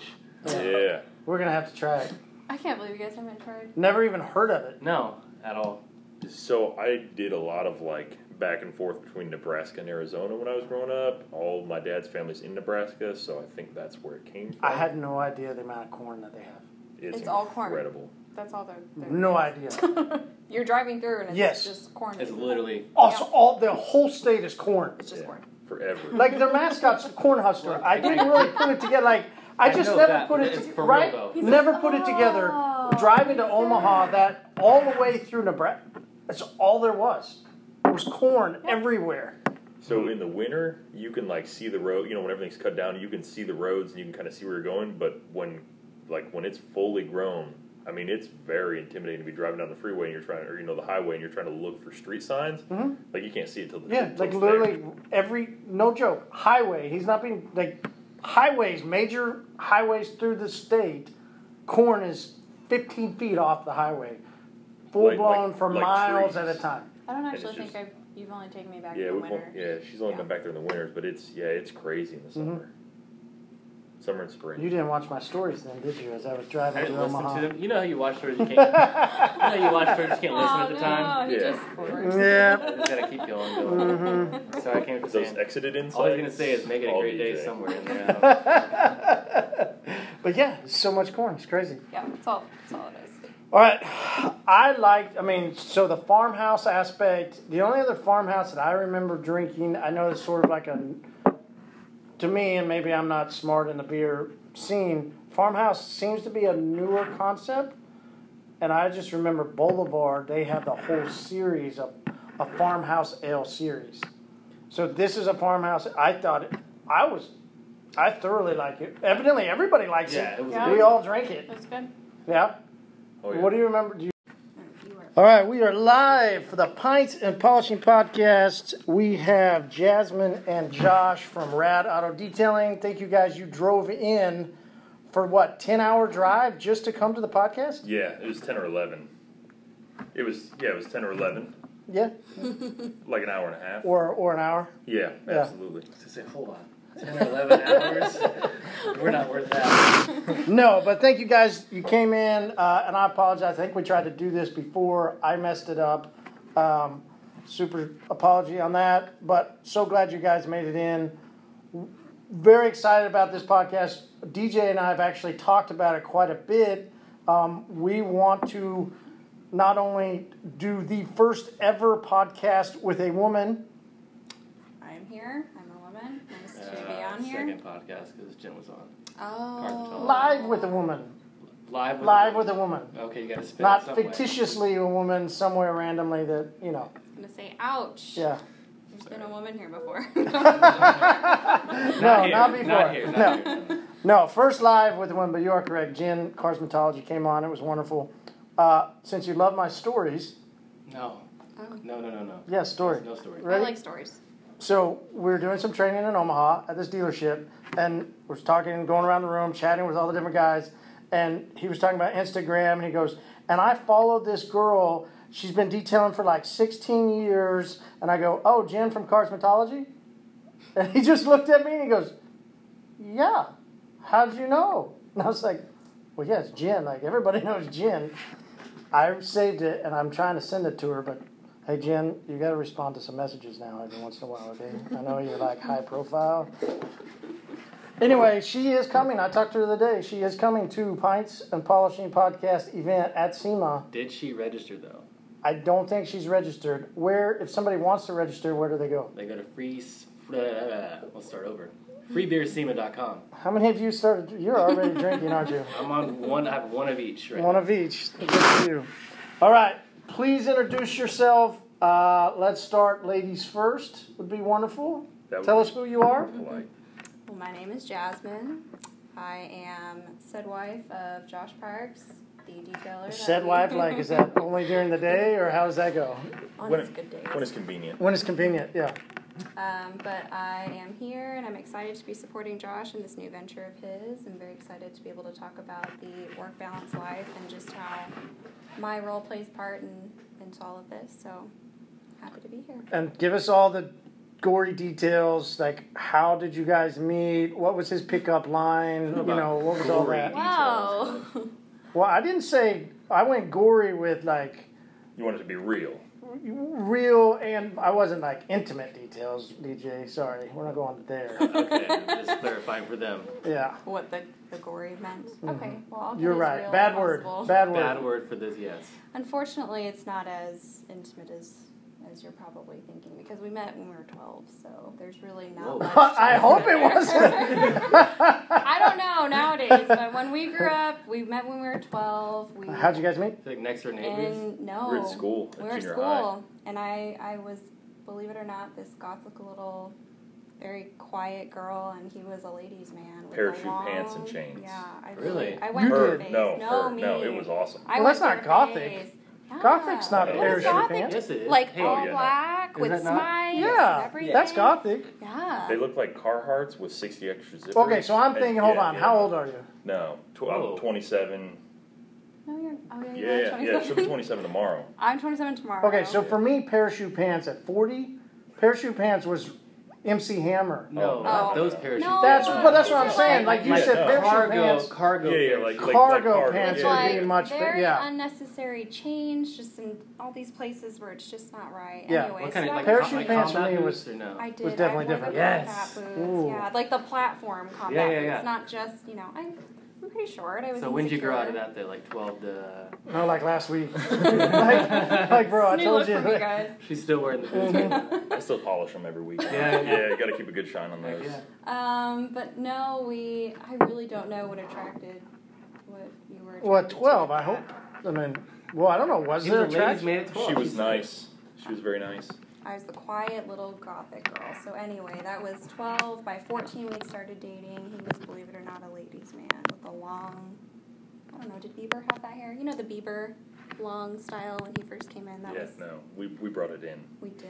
Yeah, 90s kids brought it in. That's right. He just copied us. So So started what year were you guys at born? 14. 90. Born in 90 and 91. DJ, what was 89? Eighty-nine. Yeah. Okay. Perfect. So yeah, right around the same Yeah, it was a good year. And the rest from there, we started dating and we stayed together. So First date. What was the first date? The first date was terrible. It was terrible. How old were you? So we were it, w- we were 14. Mhm. Did your Uh, parents drive you somewhere? my Yeah. mom drove us in her minivan. She did. Yep. And that's when I found out a minivan was Jasmine's dream car. Woo! So I knew I was in for it from What'd there. you get? No, no minivan. Not No, no, dream we've got a car. Still Escape. holding out for the Honda Odyssey. Yes, Yes. with bells and whistles and all. Yes. You That's seen the right. Honda Odyssey Elite? There's an No. elite. Yes. It's amazing. Oh, DJ. I'm dead serious. No, no. So, Everybody else perks up. No. There's a Ferrari No, or something. Like she's like a, a It's, Honda Odyssey. fast. It came to shop for a coating. They drove all the way from Oklahoma City here to get a coating done. I'm like, why is this person coming here? Anyways, long story short, it's got like where you can um, hit an intercom button and talk to the kids in the back, like and hear them So you can, and see them. them yeah, like you the can see them and hear and talk. Yes. Sometimes I'd rather have like a divider though. Like they should give you an option. Like you can either yell at them or idea, divide, Yeah. like like a limo. Because that. Is yeah. this also that one though where it has the rear view mirror where you can like see like it's a full? Have you, you seen those ones? like in the Escalades where you can like take a camera Yeah. in the back. Yeah. Probably. I I'm mean, it sure- had if it's an it elite, it needs to have everything that. Yeah. imaginable on it. It was amazing. It needs to have it. Oh. She's putting her foot down. I Yeah. am. We did look at the Sienna Limited though, and they have reclining captain's chairs, like actual recliners with leg rests that come out. Yeah, we on the tested. Toyota Sienna. Well, Yeah, that's those are- definitely those are better than a good. That's intercom. I don't know, man. That's so I was sold on that. So first date, I guess, went okay. Yeah, so it went good. No. Um, No. Oh, no, no? listen, No, it so didn't. It It- depends on I mean, who.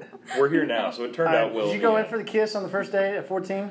It, it's a little more embarrassing than that. So we uh, we were You, sitting su- in the movie. you went for the kiss and totally missed? Let No, him no. tell the story. We're gonna get there. You'll, you'll like it. So It's the not- whole time I was trying to hold her hand because this is like the first real date I ever went out on. So I was trying to hold her hand, right, and trying to be smooth about it and not, you know, seem like it was my first We're time. 14. And so halfway through, she just stopped and looked at me and she goes, "Did you drop something? Are you trying to like find something?" Because we're sitting next to each other, and I kept trying to like hold her hand, and she thought I was digging in the seat for whatever. With phone. like such sass too. I'm like, did you Yeah. drop something? Like, So- what do you need? You're So- invading my space. Yeah, and so I was like, "Well, that was weird." Uh, and so we went out and. Her But so dad- you met at 12. You were fr- like, Yep. but you didn't ever take her out till 14. Right, we were just friends before then. You're gonna Um, get guns and bicycles and roll in the neighborhood? Yeah. yeah. Oh, I rode my bike everywhere, man. That was to the stuff house back in the and day. everything. Yep. Yep. Like seven miles. You I have rode my bike in the Arizona heat. Oh yeah. Oh, Yeah, yeah. like a mongoose. Yeah, Yeah, absolutely. yeah. Yeah. Aren't those what my oldest up in, like, daughter. like, yeah. Yeah, no, my oldest daughter, she's got pegs. Yeah. Really? It came standard from the Walmart bicycle. Yep. Like, You were badass. You had pegs. Like Yeah. Yeah, that was. well, that's what I told her. I was like, you don't attractive me. understand how cool this is. Did you ride on the back of the pegs? Yeah, I was like, Oh, that that's guy's awesome. hot. He's got pegs on spike. Mm-hmm. Guys, this is It was serious. sweet. Oh, yeah. it was serious. So, so we get out of the movie, and What'd you see? What did did we see? It's like a cheerleading movie. I don't know. Yeah, I don't. I had. Those are the little details. Not Hmm. definitely not good at those ones.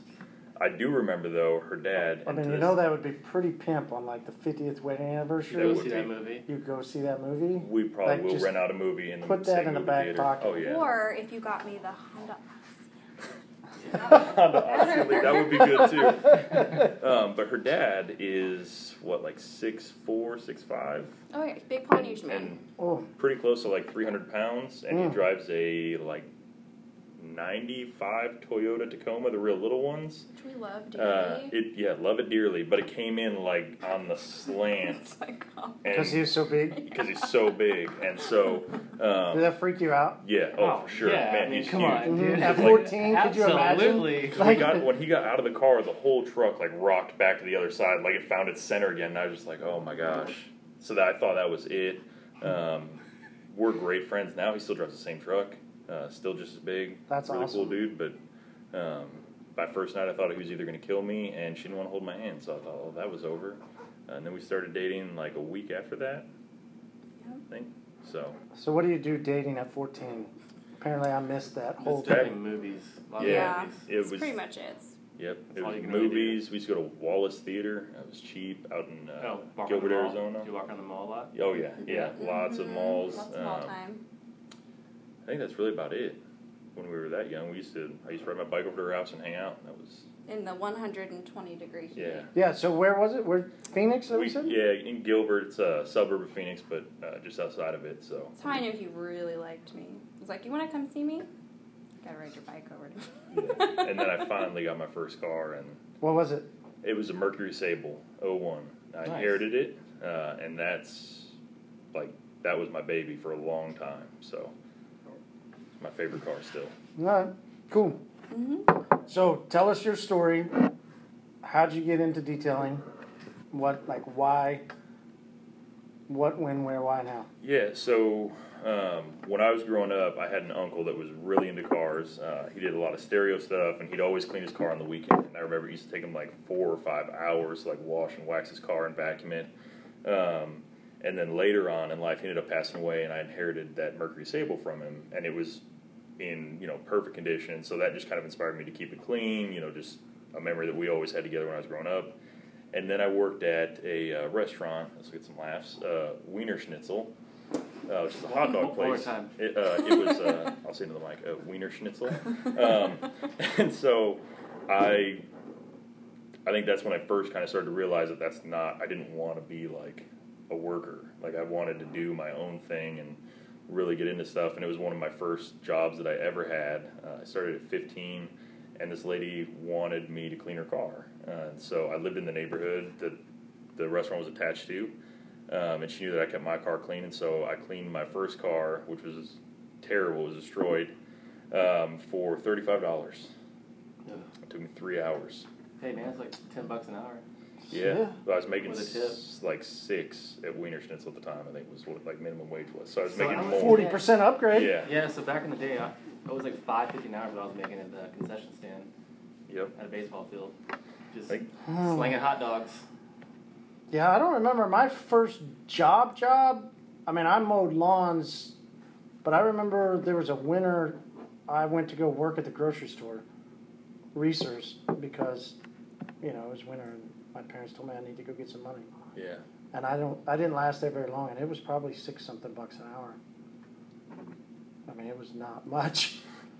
Um, Yeah, and that's I think that's where the passion started as I realized I could make money doing it and I liked doing it. It was a hobby of mine at the time. Um, and I had a couple dead end jobs and didn't really find anything that I loved. And then I quit my job at uh, it's called CTDI where I packed boxes for Cox Communications all day.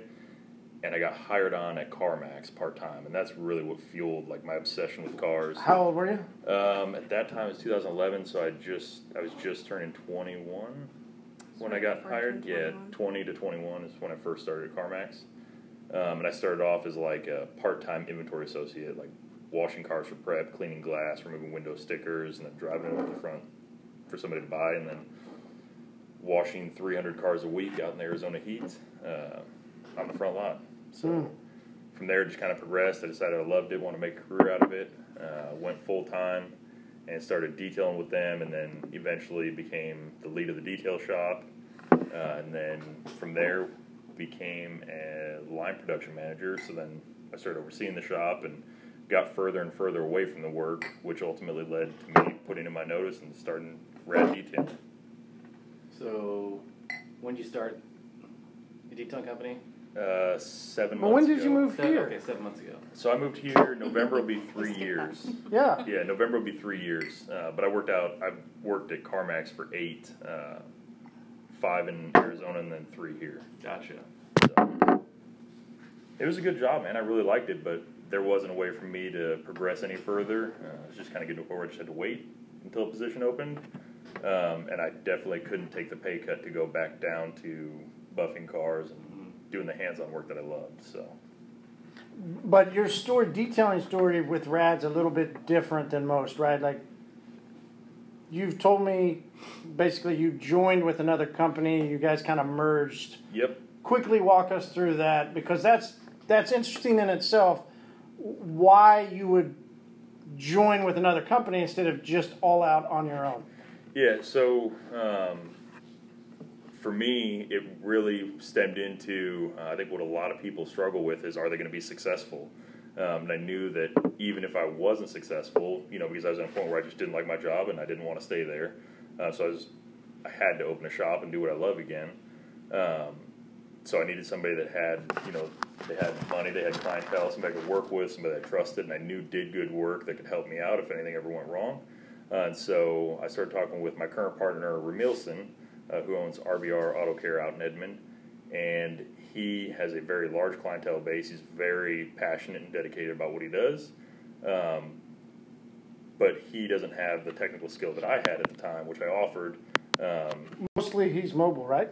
yeah, correct. He's all mobile, uh, and so that really interested me. Um, you know, between his passion and there was a need for me to be able to run a shop and do paint correction and coatings. Um, so I just pitched it to him and said, "Listen, I like I want to leave my job. I want to have a shop. I can't be out in the heat because I have this pale pasty skin that burns under fluorescent lights. So um, he loves being mobile. So like it really works out. We work really well together. Um, and he's he's a great businessman, great detailer, extremely passionate about what he does. So um, you know, one way or another, we were going to make it. So it was it was a good it was a good way to walk out Nice. and have her. Yeah, because not many people usually it's go all in on on your your own. own. So Yeah. very interesting that, that you did it that way. I thought it was it was special. All right, I have actually been. I was not looking forward to this beer based on hmm. the bomb that we had. Not like, at all. I, yeah. I did not want to drink this beer. You, So didn't, you don't like it? No, I, yeah, I fucking love it. It's, yeah. I it's think it's amazing. incredible. Yep. The Prairie Artisan Ales. Well- they call it Brett C. It's a farmhouse ale brewed with Cascade. What's that? What is Like, that? I don't know. Because I feel like there's Like- a little bit of a tangy. Yeah, it's That's Yeah. just citra and It's- citra hops Okay, Right. with a touch of sea salt. But the reason But why we we like didn't go into what I drink is last week we had a beer by the same company that was absolutely it was, it was a bomb. Like it was like super. Well, that was thick. what it was called. Yeah. Prairie Right. Bomb. But yeah. Yeah. in the winter, had it been really cold wintertime, like it wouldn't have been a huge ordeal because it would have been like fitting for the temperature. But it was just like heavy. Like I couldn't even drink the whole thing. Oh, really? Yeah, it was just super heavy. Like just, it it was a a, stout. Yeah, it was a Oh, stout I beer. don't like- I'm not and me a fan of neither. Like Guinness, like I don't like the stout at all. But um, I, you know, I pushed through. I think. I think I finished what's his name. Um, Did you, beer, after he left? I had to work that night, so. Ah. It makes sense. You It makes one for the sense. team. Had- yeah. So interesting. You said you had to work that night. Uh, that is the premise of what we want to talk about. Not only earlier where I said first ever woman to come in to do a live, but I think this is the first like family podcast. Normally we're just talking about something to do with detailing or this and that. Like, but when you were like, hey, we want to come make a night of it, it just kind of. And the DJ and I started really discussing it a month ago or so. Like, you know, how does work life balance go inside a detailer's mind, right? We hear, you know, work life balance around a bunch of different, but like getting niche into us as detailers, how can we do work life balance in that we want to make sure that we are with our families, we love our family, like the life part, but we all have our own passions and desires of what we want to do as businessmen, and it takes. I, I did not realize how much time it took when I got into detailing. I, I you know I went right in because I loved it and just would work all the time. But when when I got married, that didn't quite work, and it was ultimately the failure of our marriage because I worked so much. Right. Um, so we wanted to talk then about work-life balance. How does that go for us as detailers? So would love to know. throw the woman right into the hot seat, so to speak.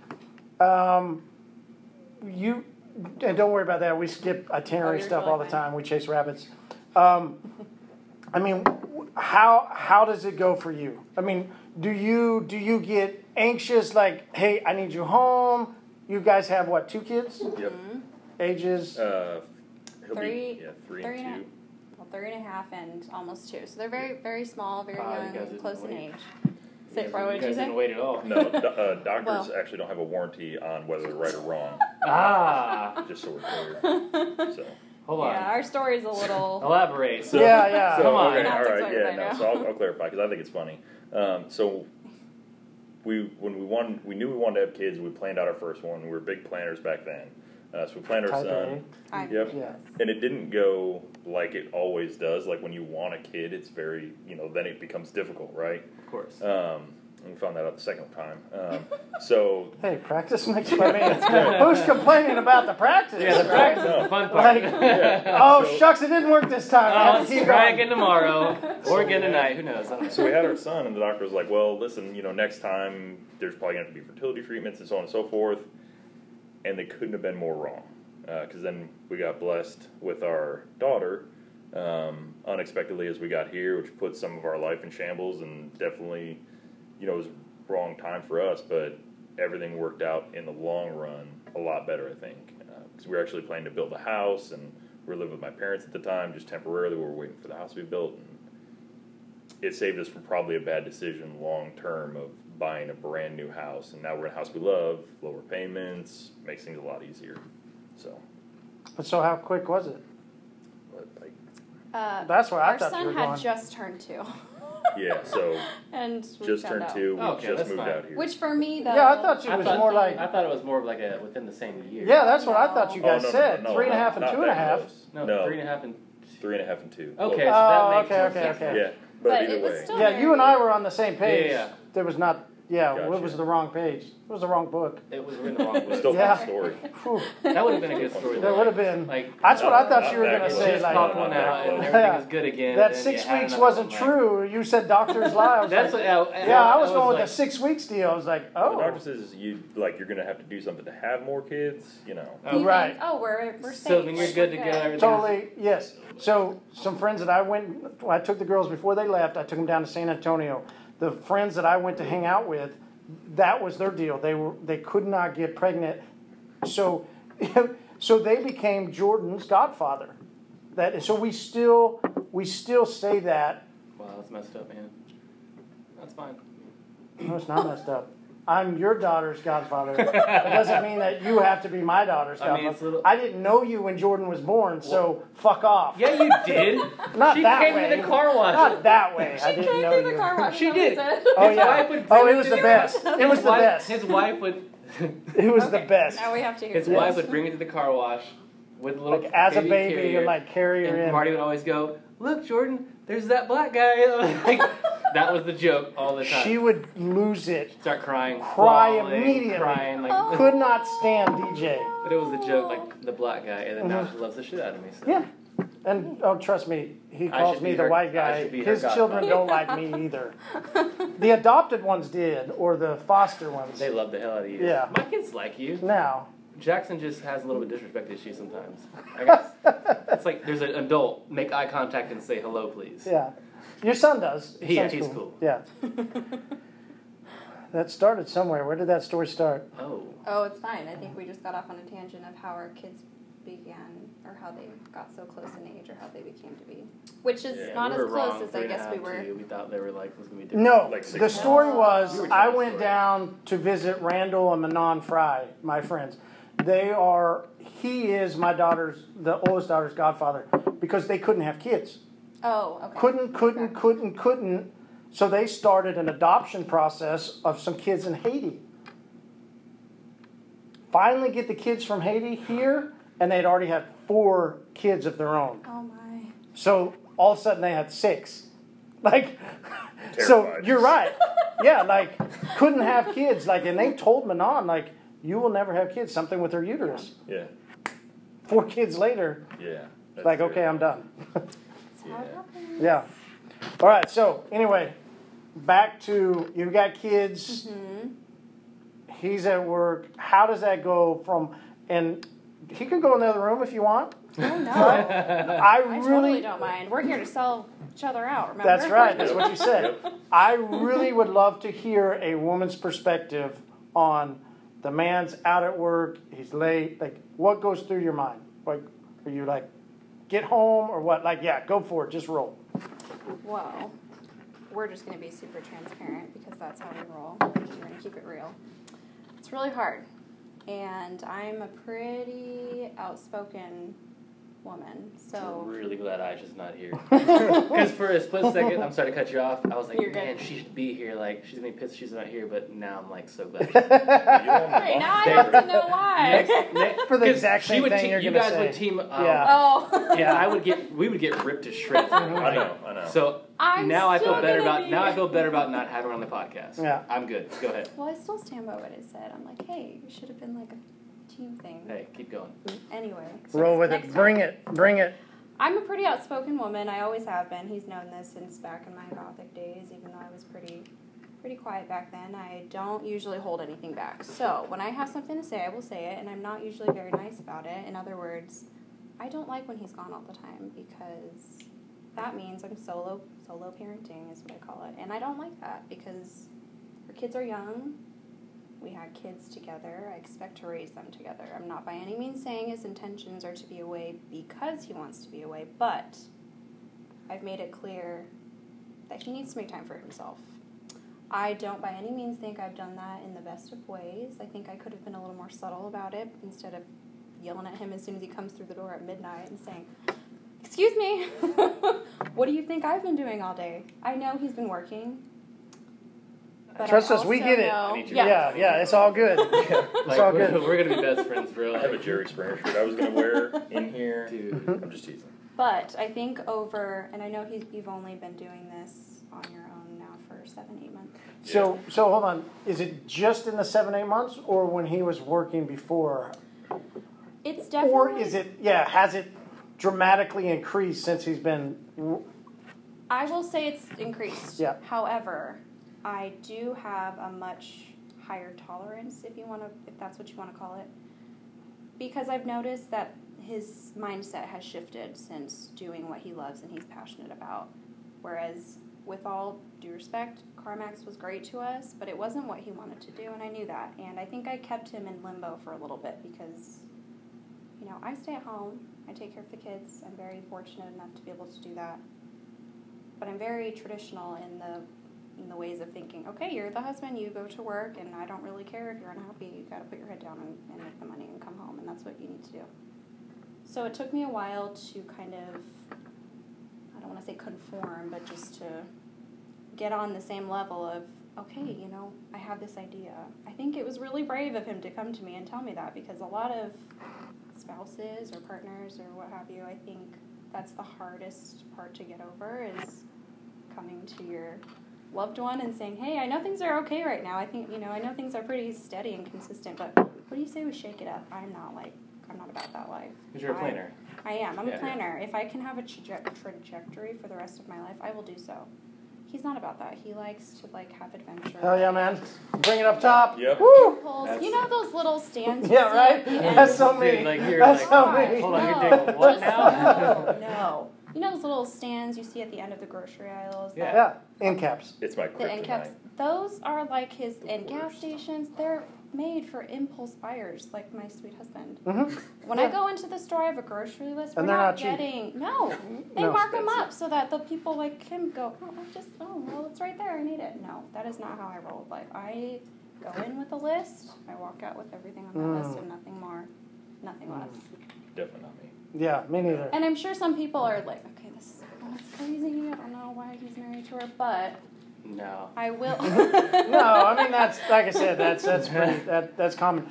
I that's why I really wanted to hear though from your perspective and the, the guys that are listening. It gives us uh, like right. I mean, I heard it from my wife, I hear it from my wife. Like literally. but maybe hearing it from a different wife.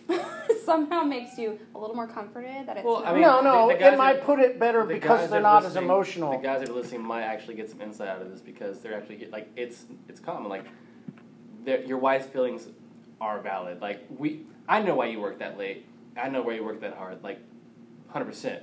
But we're talking about today work life balance. Mm-hmm. So, but your feelings are definitely justified, and so are your intentions. Yep. We just got to figure out how to make this shit all work. Right. It was what I was saying. Like you have a plan, like a way you want to do your life. Like, Exactly. if you're going to set out to be an entrepreneur, is the cliche term, or business owner. I just always didn't want to work for somebody, so I just wanted to work for myself. That's the only way I thought of it. You have a set schedule of what goes through your mind of how you want to achieve what you want to do as the man. And you said, like, you come from traditional. I mean, ultimate traditional was the man goes and hunts and gathers, and the woman makes sure that the dinosaurs don't eat her kids. You know mm-hmm. what I mean? Like, that's traditional, traditional, and that's sort of seemed like what you're you're about. It's, but it's tough. It is, and I think that the one of the key elements in our marriage that has helped us get through this is just been communication and transparency. You know, I don't want it to be, I don't want to hide anything from one another, and I want him to tell Yeah, me how beautiful. he's feeling. Beautiful. And when I come at him in the middle of the night because I'm angry, you know, I want him to fight back. Ultimately, like, you know, I'm not trying to throw you under and say you're like super submissive, but he, he usually is because I'm pretty aggressive. I can be, and I'm not ashamed to say that. But I think Well, and he might realize it's not worth the fight. Sometimes, yeah, Like he sometimes just Also- knows he knows he should. do- Like he it's just like, all right, knows. all right, like- she's been drinking. I'm just gonna let her. she's Two empty bottles of wine by the bed, like not a good time to pick a fight. I think though it's usually like she's been drinking coffee and staying up and plotting. Like when I walk in the door, she like hears the garage door and she's like, "Yes, I'm six pots in. uh, He's gonna get on my list. on my list. I'm gonna check Um, off what I want to say. So how many hours do you like traditional week or non-traditional? Like typical week is probably a better way of saying it. Summertime, typical week.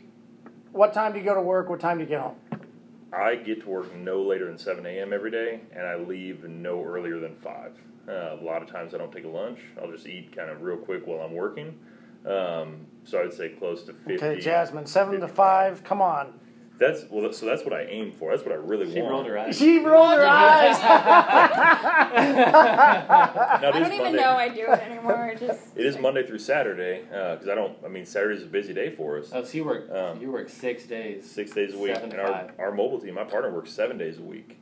Um, I mean, that's just the way we are. It's just how we're wired. I think as detailers, And we're how, all how many how many guys are you at total? Uh, in your shop, not the mobile? So uh, in the shop, we've got three, including me, and we work from seven three a.m. to with five you, p.m. so two other yeah, guys. three with me. Two guys that work with me. Yeah. Gotcha. Um, and they're they're great, but yeah.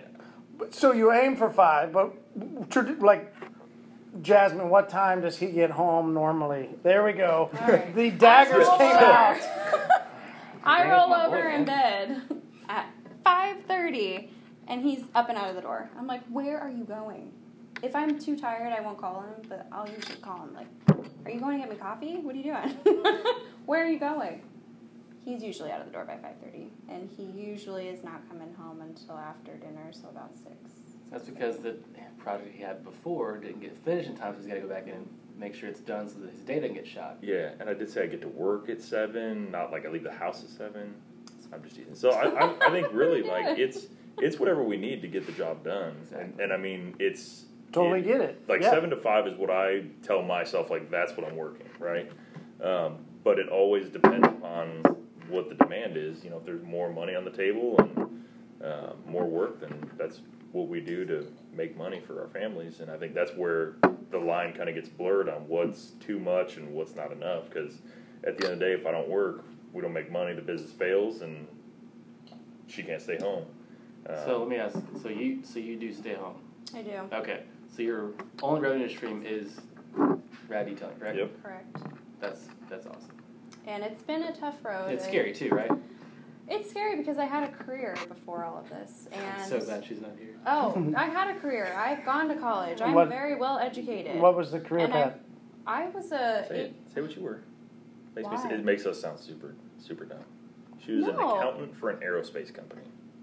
So we were an aerospace distributor, meaning that we sold Makes me and feel tiny. purchased. Oh, feel. I thought. Oh, Yeah, no, it makes me What feel did you tiny. say? What did you I say? thought you said it makes her sound dumb, No, and then no, she no. goes, Oh. accountant No, in no, no, aerospace. no, I'm it'll like, make us feel that's dumb. why I was looking at you No. like, what'd you just say? I've Uh, never, no, by that any would be- means, called no, you dumb. No, never, no. But if, but I will say that there have been times where I've So have you? thought to myself, It's why did I interesting. He give this questioned up? full time. Like, have you not thought of doing side, like, out of the house accountant stuff? I have, but Do you do the accountant books for Red? no. No.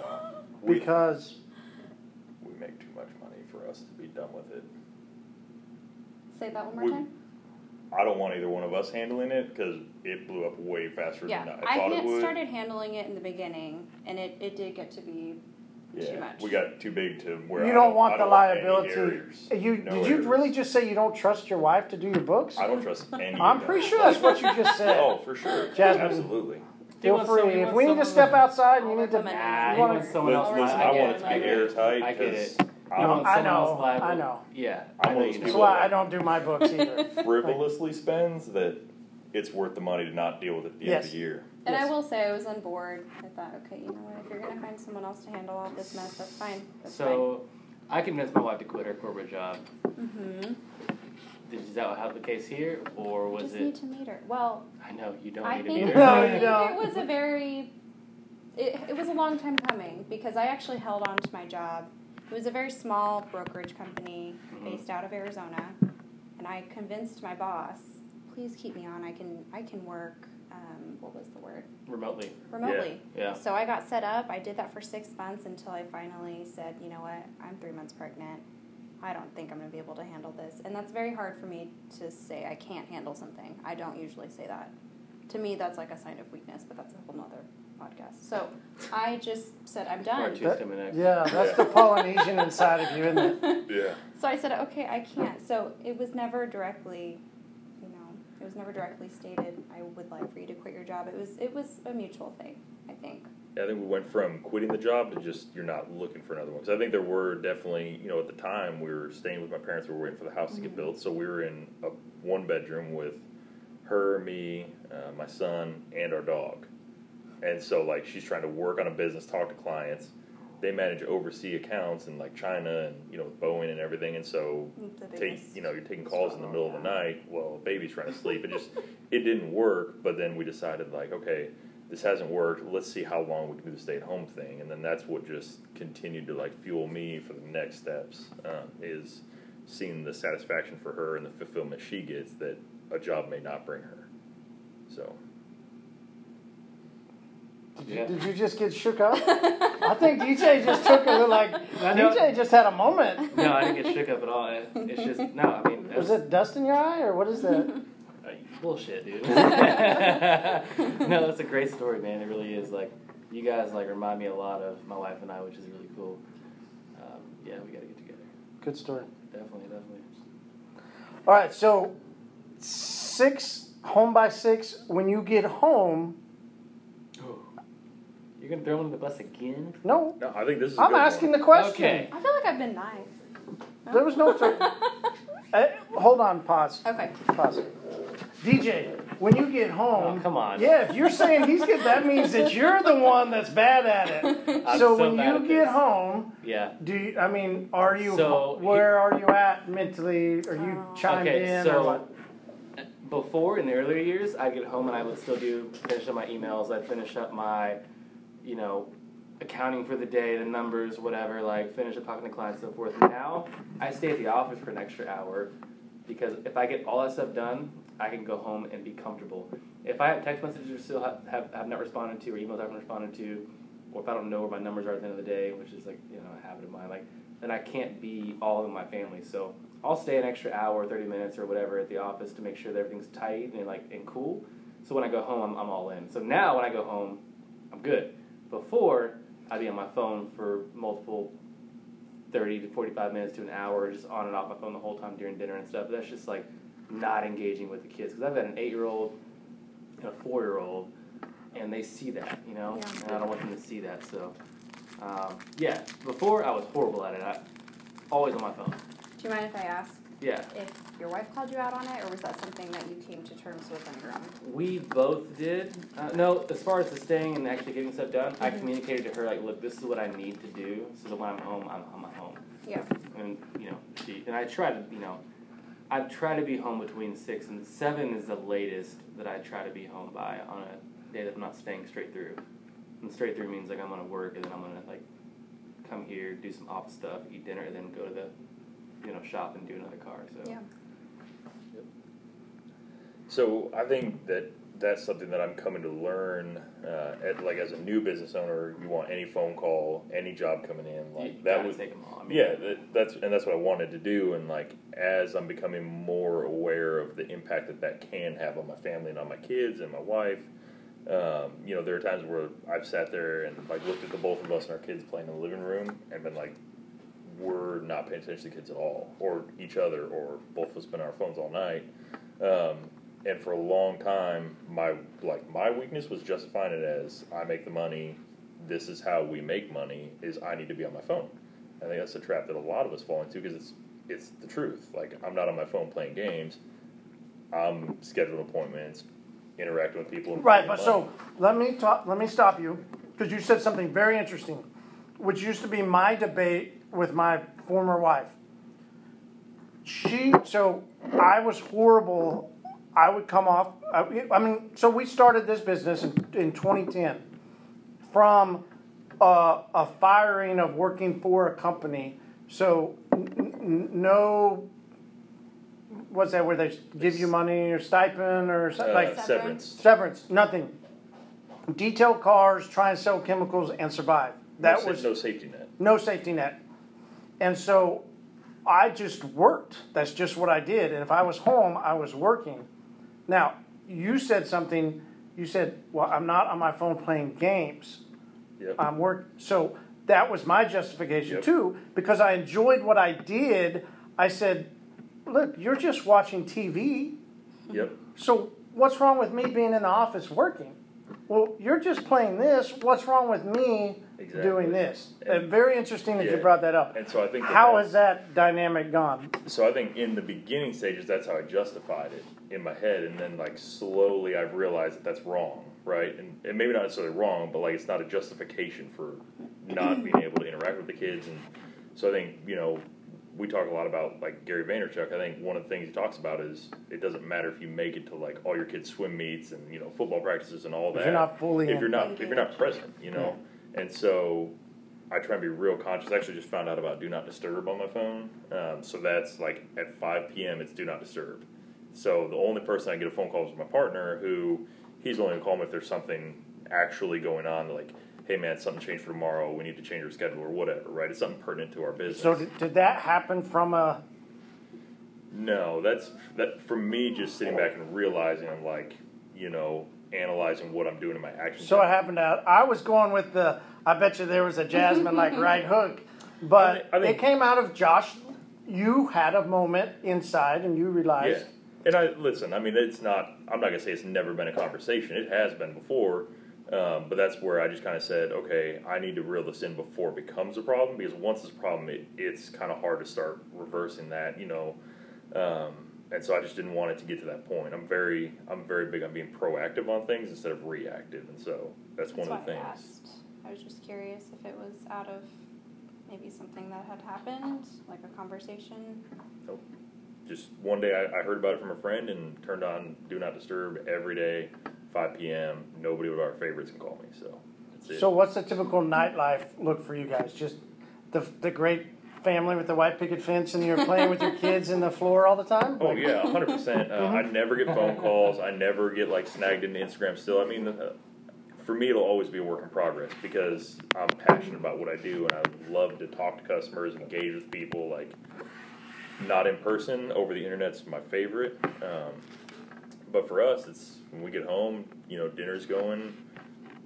The kids greet us, and I mean, we just we get right into dinner and then movie, family time, whatever. We read a lot of stories.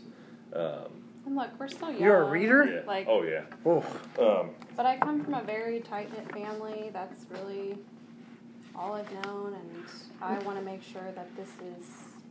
right. I mean, I came from a tight knit family too, but I remember my dad. I mean, I just don't. You said, I think you even made the comment about you don't want your kids to know that you were working the whole time. Right. That's all I knew of my dad. Yep. My dad worked, and this is why I think I have the work ethic that I have because my mom raised us. Mm-hmm. I mean, my dad was at games, and I remember that, and I was always happy to see him at games. But I mean, it was my mom that raised us. Yeah. So I don't, I don't know, you know, I don't know if there would be a second marriage, and if there is, I don't know that I. I think, which we joked a minute ago, like I need somebody that just does this, this, and that, like just does it because I don't know if I could go back. Like, I, I don't know if I knew how.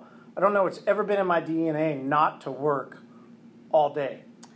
And look, I've come to realize that.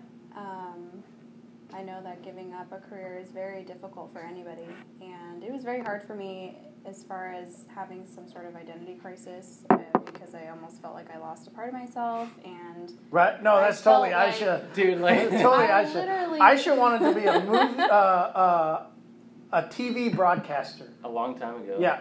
When I originally met her, that's Yeah. what she wanted, and that was her career. yeah, Yeah. and I felt like I had given up a part of myself, and I and to move out here to good old Oklahoma, and I thought, all right, it's better uh, this better pan out.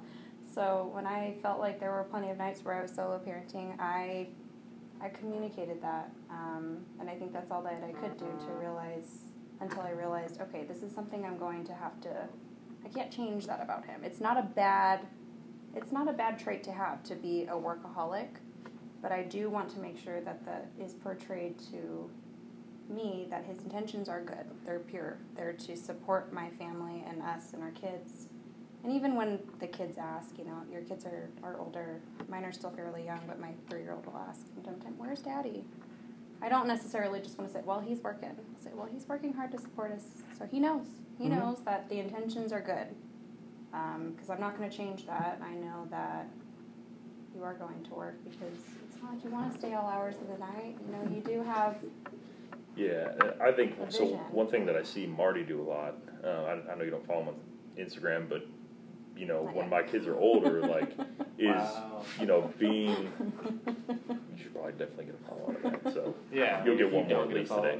now. uh, is that like you know you bring your daughters to work, and I think that's super cool, and they're like involved, you know, and just little things that you know we see on the Total Auto Solutions page. I think that that's definitely cool that you guys get to share that and do that.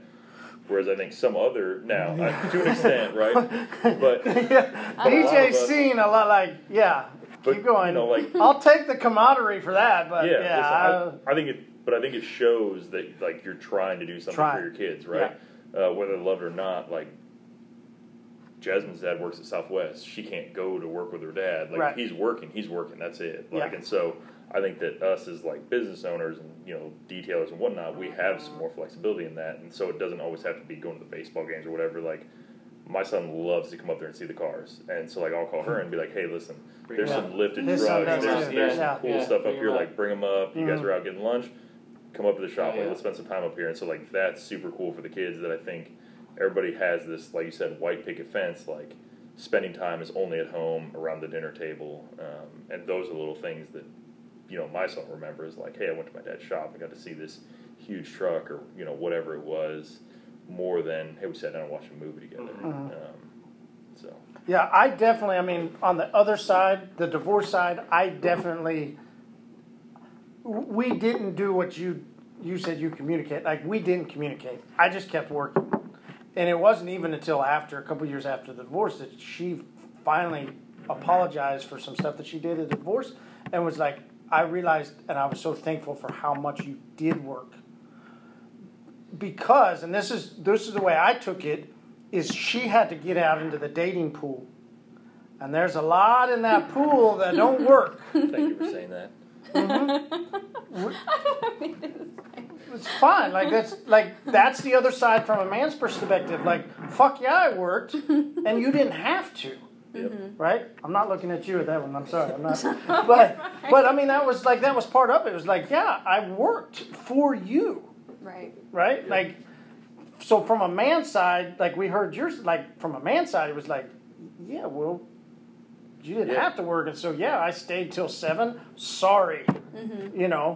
And I think that's a- Sorry, how was your day of drinking coffee and sitting on the Yeah, porch? that's just a slippery slope, man. Because sometimes like that does come He's into my done head. that before. Yeah, I, I have like in a joking manner, obviously. Like Oh, I mean, You know, there's it- times I take hits. It's just like like we want to like we want to have fun and keep our you know like you can't be serious all the time. Like it can't it just can't be that way. And sometimes like it sucks to argue, but it's better to sit there and communicate, even if we're like we know we're just gonna butt heads the whole time, and like it helps me understand her point of view because that is my point of view a lot of times. It's like, well, yeah, I'm gonna miss this because I'm making money. There's a lot of money on the table this week, mm-hmm. like you know, and I like the one thing that I fall into is like trying to quantify what I'm doing in a money terms. Mm-hmm. Where you know we've talked about her like you know like the loss of your identity is like there's not a monetary or quantifiable contribution in raising kids, but it's one of the most important things that happens in our family. Um, you know, money will come and go. We can make more. I can get another job. Money can always come there. We only get to raise our kids one time, so like that's it. And I think that's the part where she feels like she struggles because I can say, hey, well, I can bring in money to pay the bills, but we'll only know in ten years if the kids grew up right. And I don't think any of this will would have come to the surface if I if we just didn't. Yeah. Yeah, well, you nailed it on the head. I mean, communication is the biggest Yeah. part. Yep. You know, uh, I as far as the missing parts, so anybody that's listening that that is missing out on th- like missing out's the tough part. Like Yep. I, I had customers every Saturday morning that had to have their cars detailed. How many soccer games I missed, and then now my kids are gone, and so when I go visit them, one of the favorite things I do is go watch a soccer practice Yep. because I miss so much before. You Yeah. know, so as they get older, I mean, you're still young with the ages, like, but as they get older, man, those games are important. Soccer practices are important for them as well as you because it only happens once. Yeah. You know, And I think one of the benefits of being in my own business is like our son just started swim lessons and they're at ten o'clock in the in the morning. And I never could have made one of those at CarMax, and I've made all of them but two. Which like I had a doctor's appointment one morning, and then the other morning, like I just had something going on, and like but we communicated, hey, I'm not gonna be able to make it. But that never would have happened at CarMax. I couldn't have just left at 10 a.m. every day No. to go to his his swim meets. So I think there definitely are a lot of benefits. There's a lot of drawbacks, but you know, it's the communication, and just being open and honest with it. Yeah, and, and I would say going to those is massively important. We could all give excuses of saying why we can't make it to them, even if we are self-employed. Like, oh, I got this car, I got this customer, I like, blah, blah, blah, da. It was so interesting. I didn't, I missed a lot of stuff, and some of it was my own fault, right? I had to go take care of this customer, right? The fault still landed on me. What was super interesting is years after, you know, she leaves, divorce, blah, blah, blah my youngest daughter wants to go into gymnastics. Well, mom's not going to take her, so I sit there because she progresses super fast. She, we knew she would be a great gymnast, and she just rolled into it super fast. And before long, I'm there three days a week for three hours, sitting there. Before I, there was no way there. You know, I justified why I had to work, which was just purely justified. All of a sudden, I had three hours for three days a week to sit at a gymnastics meet practice and then meets and all that. I think at some point it becomes non-negotiable. You know, when you lose something or you miss out on something, like it hurts to see them go on vacation. But right now, like you know, we've discussed it at this point of the business startup. Like I just can't take time off right this second. But like if anything happened, I'd regret it for the rest of my life. And then from then on, any opportunity I got would be non-negotiable, like you're saying. And that's the way the swim meets are. Like ten o'clock comes, I'm out. Sorry. Like phone goes off. I tell my guys like, hey, I'm leaving. And so um, maybe quitting time, like going home at the end of the day, is something I need to work on with that. But you know, with my son's swim lessons, that's one thing that's been important. So How do you guys handle those things, DJ? The events, I just, I just, they're, yeah, I, I just don't miss. Like I, like I might have to work a little bit later. I might have to tell the client I'm pushing it back a little bit longer, but I just, like I just don't miss anymore. And actually, actually, Like what events? What are your kids into? not events. Okay, so um, my son. So this we're kind of in a limbo now. We're starting a new season this for the fall, but for um, for the winter, um, or whatever it was, it was the last season winter. Anyways, Spring. spring. Sorry. Yes, spring. Thank you. uh, so my daughter did volleyball, and my son did basketball, and I coached both teams to keep Oh, kind of keep myself accountable to be engaged with them. So I had to be at the practices and the Yeah. basketball games and stuff like that. So. I knew nothing about volleyball. I don't. I literally, like, I, I, I sent out a message on Facebook that said, "Who knows volleyball?" So you've never played volleyball? No, I played like just bullshitting, but not like I played on a school volleyball team, sixth grade. I didn't at all. Yeah. And uh, I had a friend that came out and helped with the first Dude, you should have seen the shorts. They were like way Yeah. up here. Disgusting. It was definitely in the 80s. you had long hair too. No, I was a kid kid. Oh, I didn't have kid long. kid? Yeah, Okay. but the shorts were way up That's right. The high. guys had the short. That's Yeah. ridiculous. That's the eighties though, man. Yeah. Go ahead, But, sorry. uh, no, you're good. So yeah, I, I coached both. So like I had to be there. Like there was. Yeah. And like I don't like not being. Yeah. I mean, yeah. Just you can't miss. I don't know. All right, so we have completely disregarded the beer the entire podcast, Oh. but we definitely consumed it. Everyone's gonna cup's say, I empty. Yeah. I didn't notice. It was Yeah. good. Well, we typically in the podcast we talk. Do you want another? You want a beer? Or are you Uh, guys has good? everyone got one? No, we're good. We got plenty of left. Oh yeah, these are gone. But if you want one of these, Is there? Yeah, I'll take one. Yeah, okay. Thank you. um, so we typically like to discuss the beer as we go. But I don't know if you can remember. Right. That's it. We just were rolling. It was such. It was good content. So no reason to to stop. Um, do you remember the flavor? The what did you like about the beer? I so I like the hoppy bitter taste. So That's your Good. traditional go-to. Yeah. You like an like IPA. IPA. yep, yep. The hoppier the better. Oof. That's that's that's my favorite. What's your favorite? Like, if you pick an IPA, what, Hoptometrist. Like right now, Hoptometrist, Hoptometrist, yeah. is, is like one of my go tos. You know? that's a that's an Oklahoma beer. So Yep. Oh, I Yeah. didn't know that. yeah. Oh yeah. Yeah. I, I like to drink. Uh, gosh, who is that? It's down. It's down in Norman, isn't it? I honestly can't remember who makes it. I just know it's delicious. Yeah, but it's it's an Oklahoma beer. Hoptometrist. Yeah, with the Okay, I didn't know that. Yeah. If Luke from uh, Cruise In Auto spas listening, that's he, he loves that too. Yeah, that's When one of my we've gone, he's from down in Norman, and every once in a while I'll get a ticket to go to a Norman game with him, and they'll always tailgate, and that's one of his favorite tailgaters is Yeah. Hoptometrist. Yeah, Lagunitas is probably a close second. I like some of their beers. Um, daily drinkers would be like Coors, Dos Equis. Hell yeah! Say it again. Oh no. Coors and Dos He Equis. Did you hear the way he said it? Coors. Coors. Hell yeah! Coors. So I feel like redneck mimosas would have been appropriate here, which is probably one of my favorite like summertime things. What are redneck. Whoa, mimosa. yeah. So Are you that's uh, joking? so redneck mimosas I would have be no idea what that is. uh, Oh, God. It's gonna I be was orange born in juice, Oklahoma. orange juice and Pabst Blue Ribbon. Say that one more time. Orange, juice and Pabst Blue Ribbon. It's very refreshing. Just try well, so the Very redneck. So refreshing. that's right. I mean, a mimosa has orange juice Well, I get and it, champagne, right? Yep. Mm-hmm. And redneck So, with the Pabst. so the redneck part okay, yeah, is yeah, the yeah, yeah, yeah, yeah, that makes sense. interesting. And it's not a lot of orange juice. It's like Okay. that much beer and then a splash of orange juice. Just to kind of offset it a little bit. It's really refreshing. Hmm.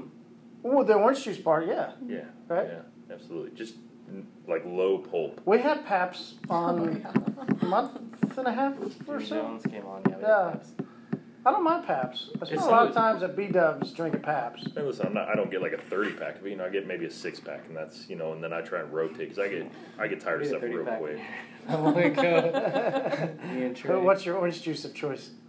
Uh, Do you what is it? pulp or no Tropic. pulp? He said low pulp. Well, so for that beer, no pulp. If I like, if I pulp. drink orange juice Yeah, traditionally, bitch. What are you checking me for? Well, he said There's a low difference pulp. between low and no. All right, listen. so I did. So I usually I drink Grove Stand, uh, all the pulp in the world because I love the pulp. But when you mix it with beer, the pulp all kind of sits on the Mm. top, and it, It just. floats. I did that the first. You don't time. like a little snack while you drink? No, no, I don't like to chew it. Uh, I don't. so when you do a redneck mimosa, no pulp is the best. No to low pulp. Yeah. Otherwise, That's you get why a I said fuzzy low beer. pulp, bitch. Yeah. We're gonna have to try it. I can't believe you guys haven't tried. Never even heard of it. No, at all. So I did a lot of like back and forth between Nebraska and Arizona when I was growing up. All of my dad's family's in Nebraska, so I think that's where it came from. I had no idea the amount of corn that they have. It's, It's all corn. incredible. That's all they're. they're No idea.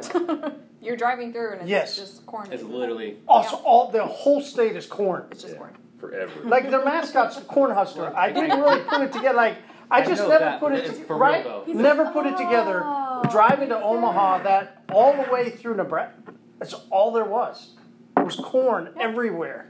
So in the winter, you can like see the road. You know, when everything's cut down, you can see the roads and you can kind of see where you're going. But when, like, when it's fully grown, I mean, it's very intimidating to be driving down the freeway and you're trying, or you know, the highway and you're trying to look for street signs. Mhm. Like you can't see it till the Yeah, till like literally there. every no joke highway. He's not being like highways, major highways through the state. Corn is 15 feet off the highway, full Like- blown like- for like miles trees. at a time. I don't actually think just- I've. You've only taken me back Yeah, in the we've winter. yeah, she's only Yeah. been back there in the winters, but it's yeah, it's crazy in the Mm-hmm. Summer. Summer and spring. You didn't watch my stories then, did you? As I was I driving didn't to Omaha. to them. You know how you watch stories you can't. you know how you watch stories you can't listen at the Oh, time. no, he Yeah. just forwards. Yeah. I just gotta keep going. going. Mm-hmm. So I came to Those saying. exited insights. All he's gonna say is make it a great day DJ. somewhere in there. But yeah, so much corn. It's crazy. Yeah, that's all. That's all it is. All right. I liked, I mean, so the farmhouse aspect, the only other farmhouse that I remember drinking, I know it's sort of like a, to me, and maybe I'm not smart in the beer scene, farmhouse seems to be a newer concept. And I just remember Boulevard, they have the whole series of a farmhouse ale series. So this is a farmhouse. I thought it, I was, I thoroughly like it. Evidently, everybody likes Yeah, it. it was Yeah. We all drink it. That's good. Yeah. Oh, yeah. What do you remember? Do you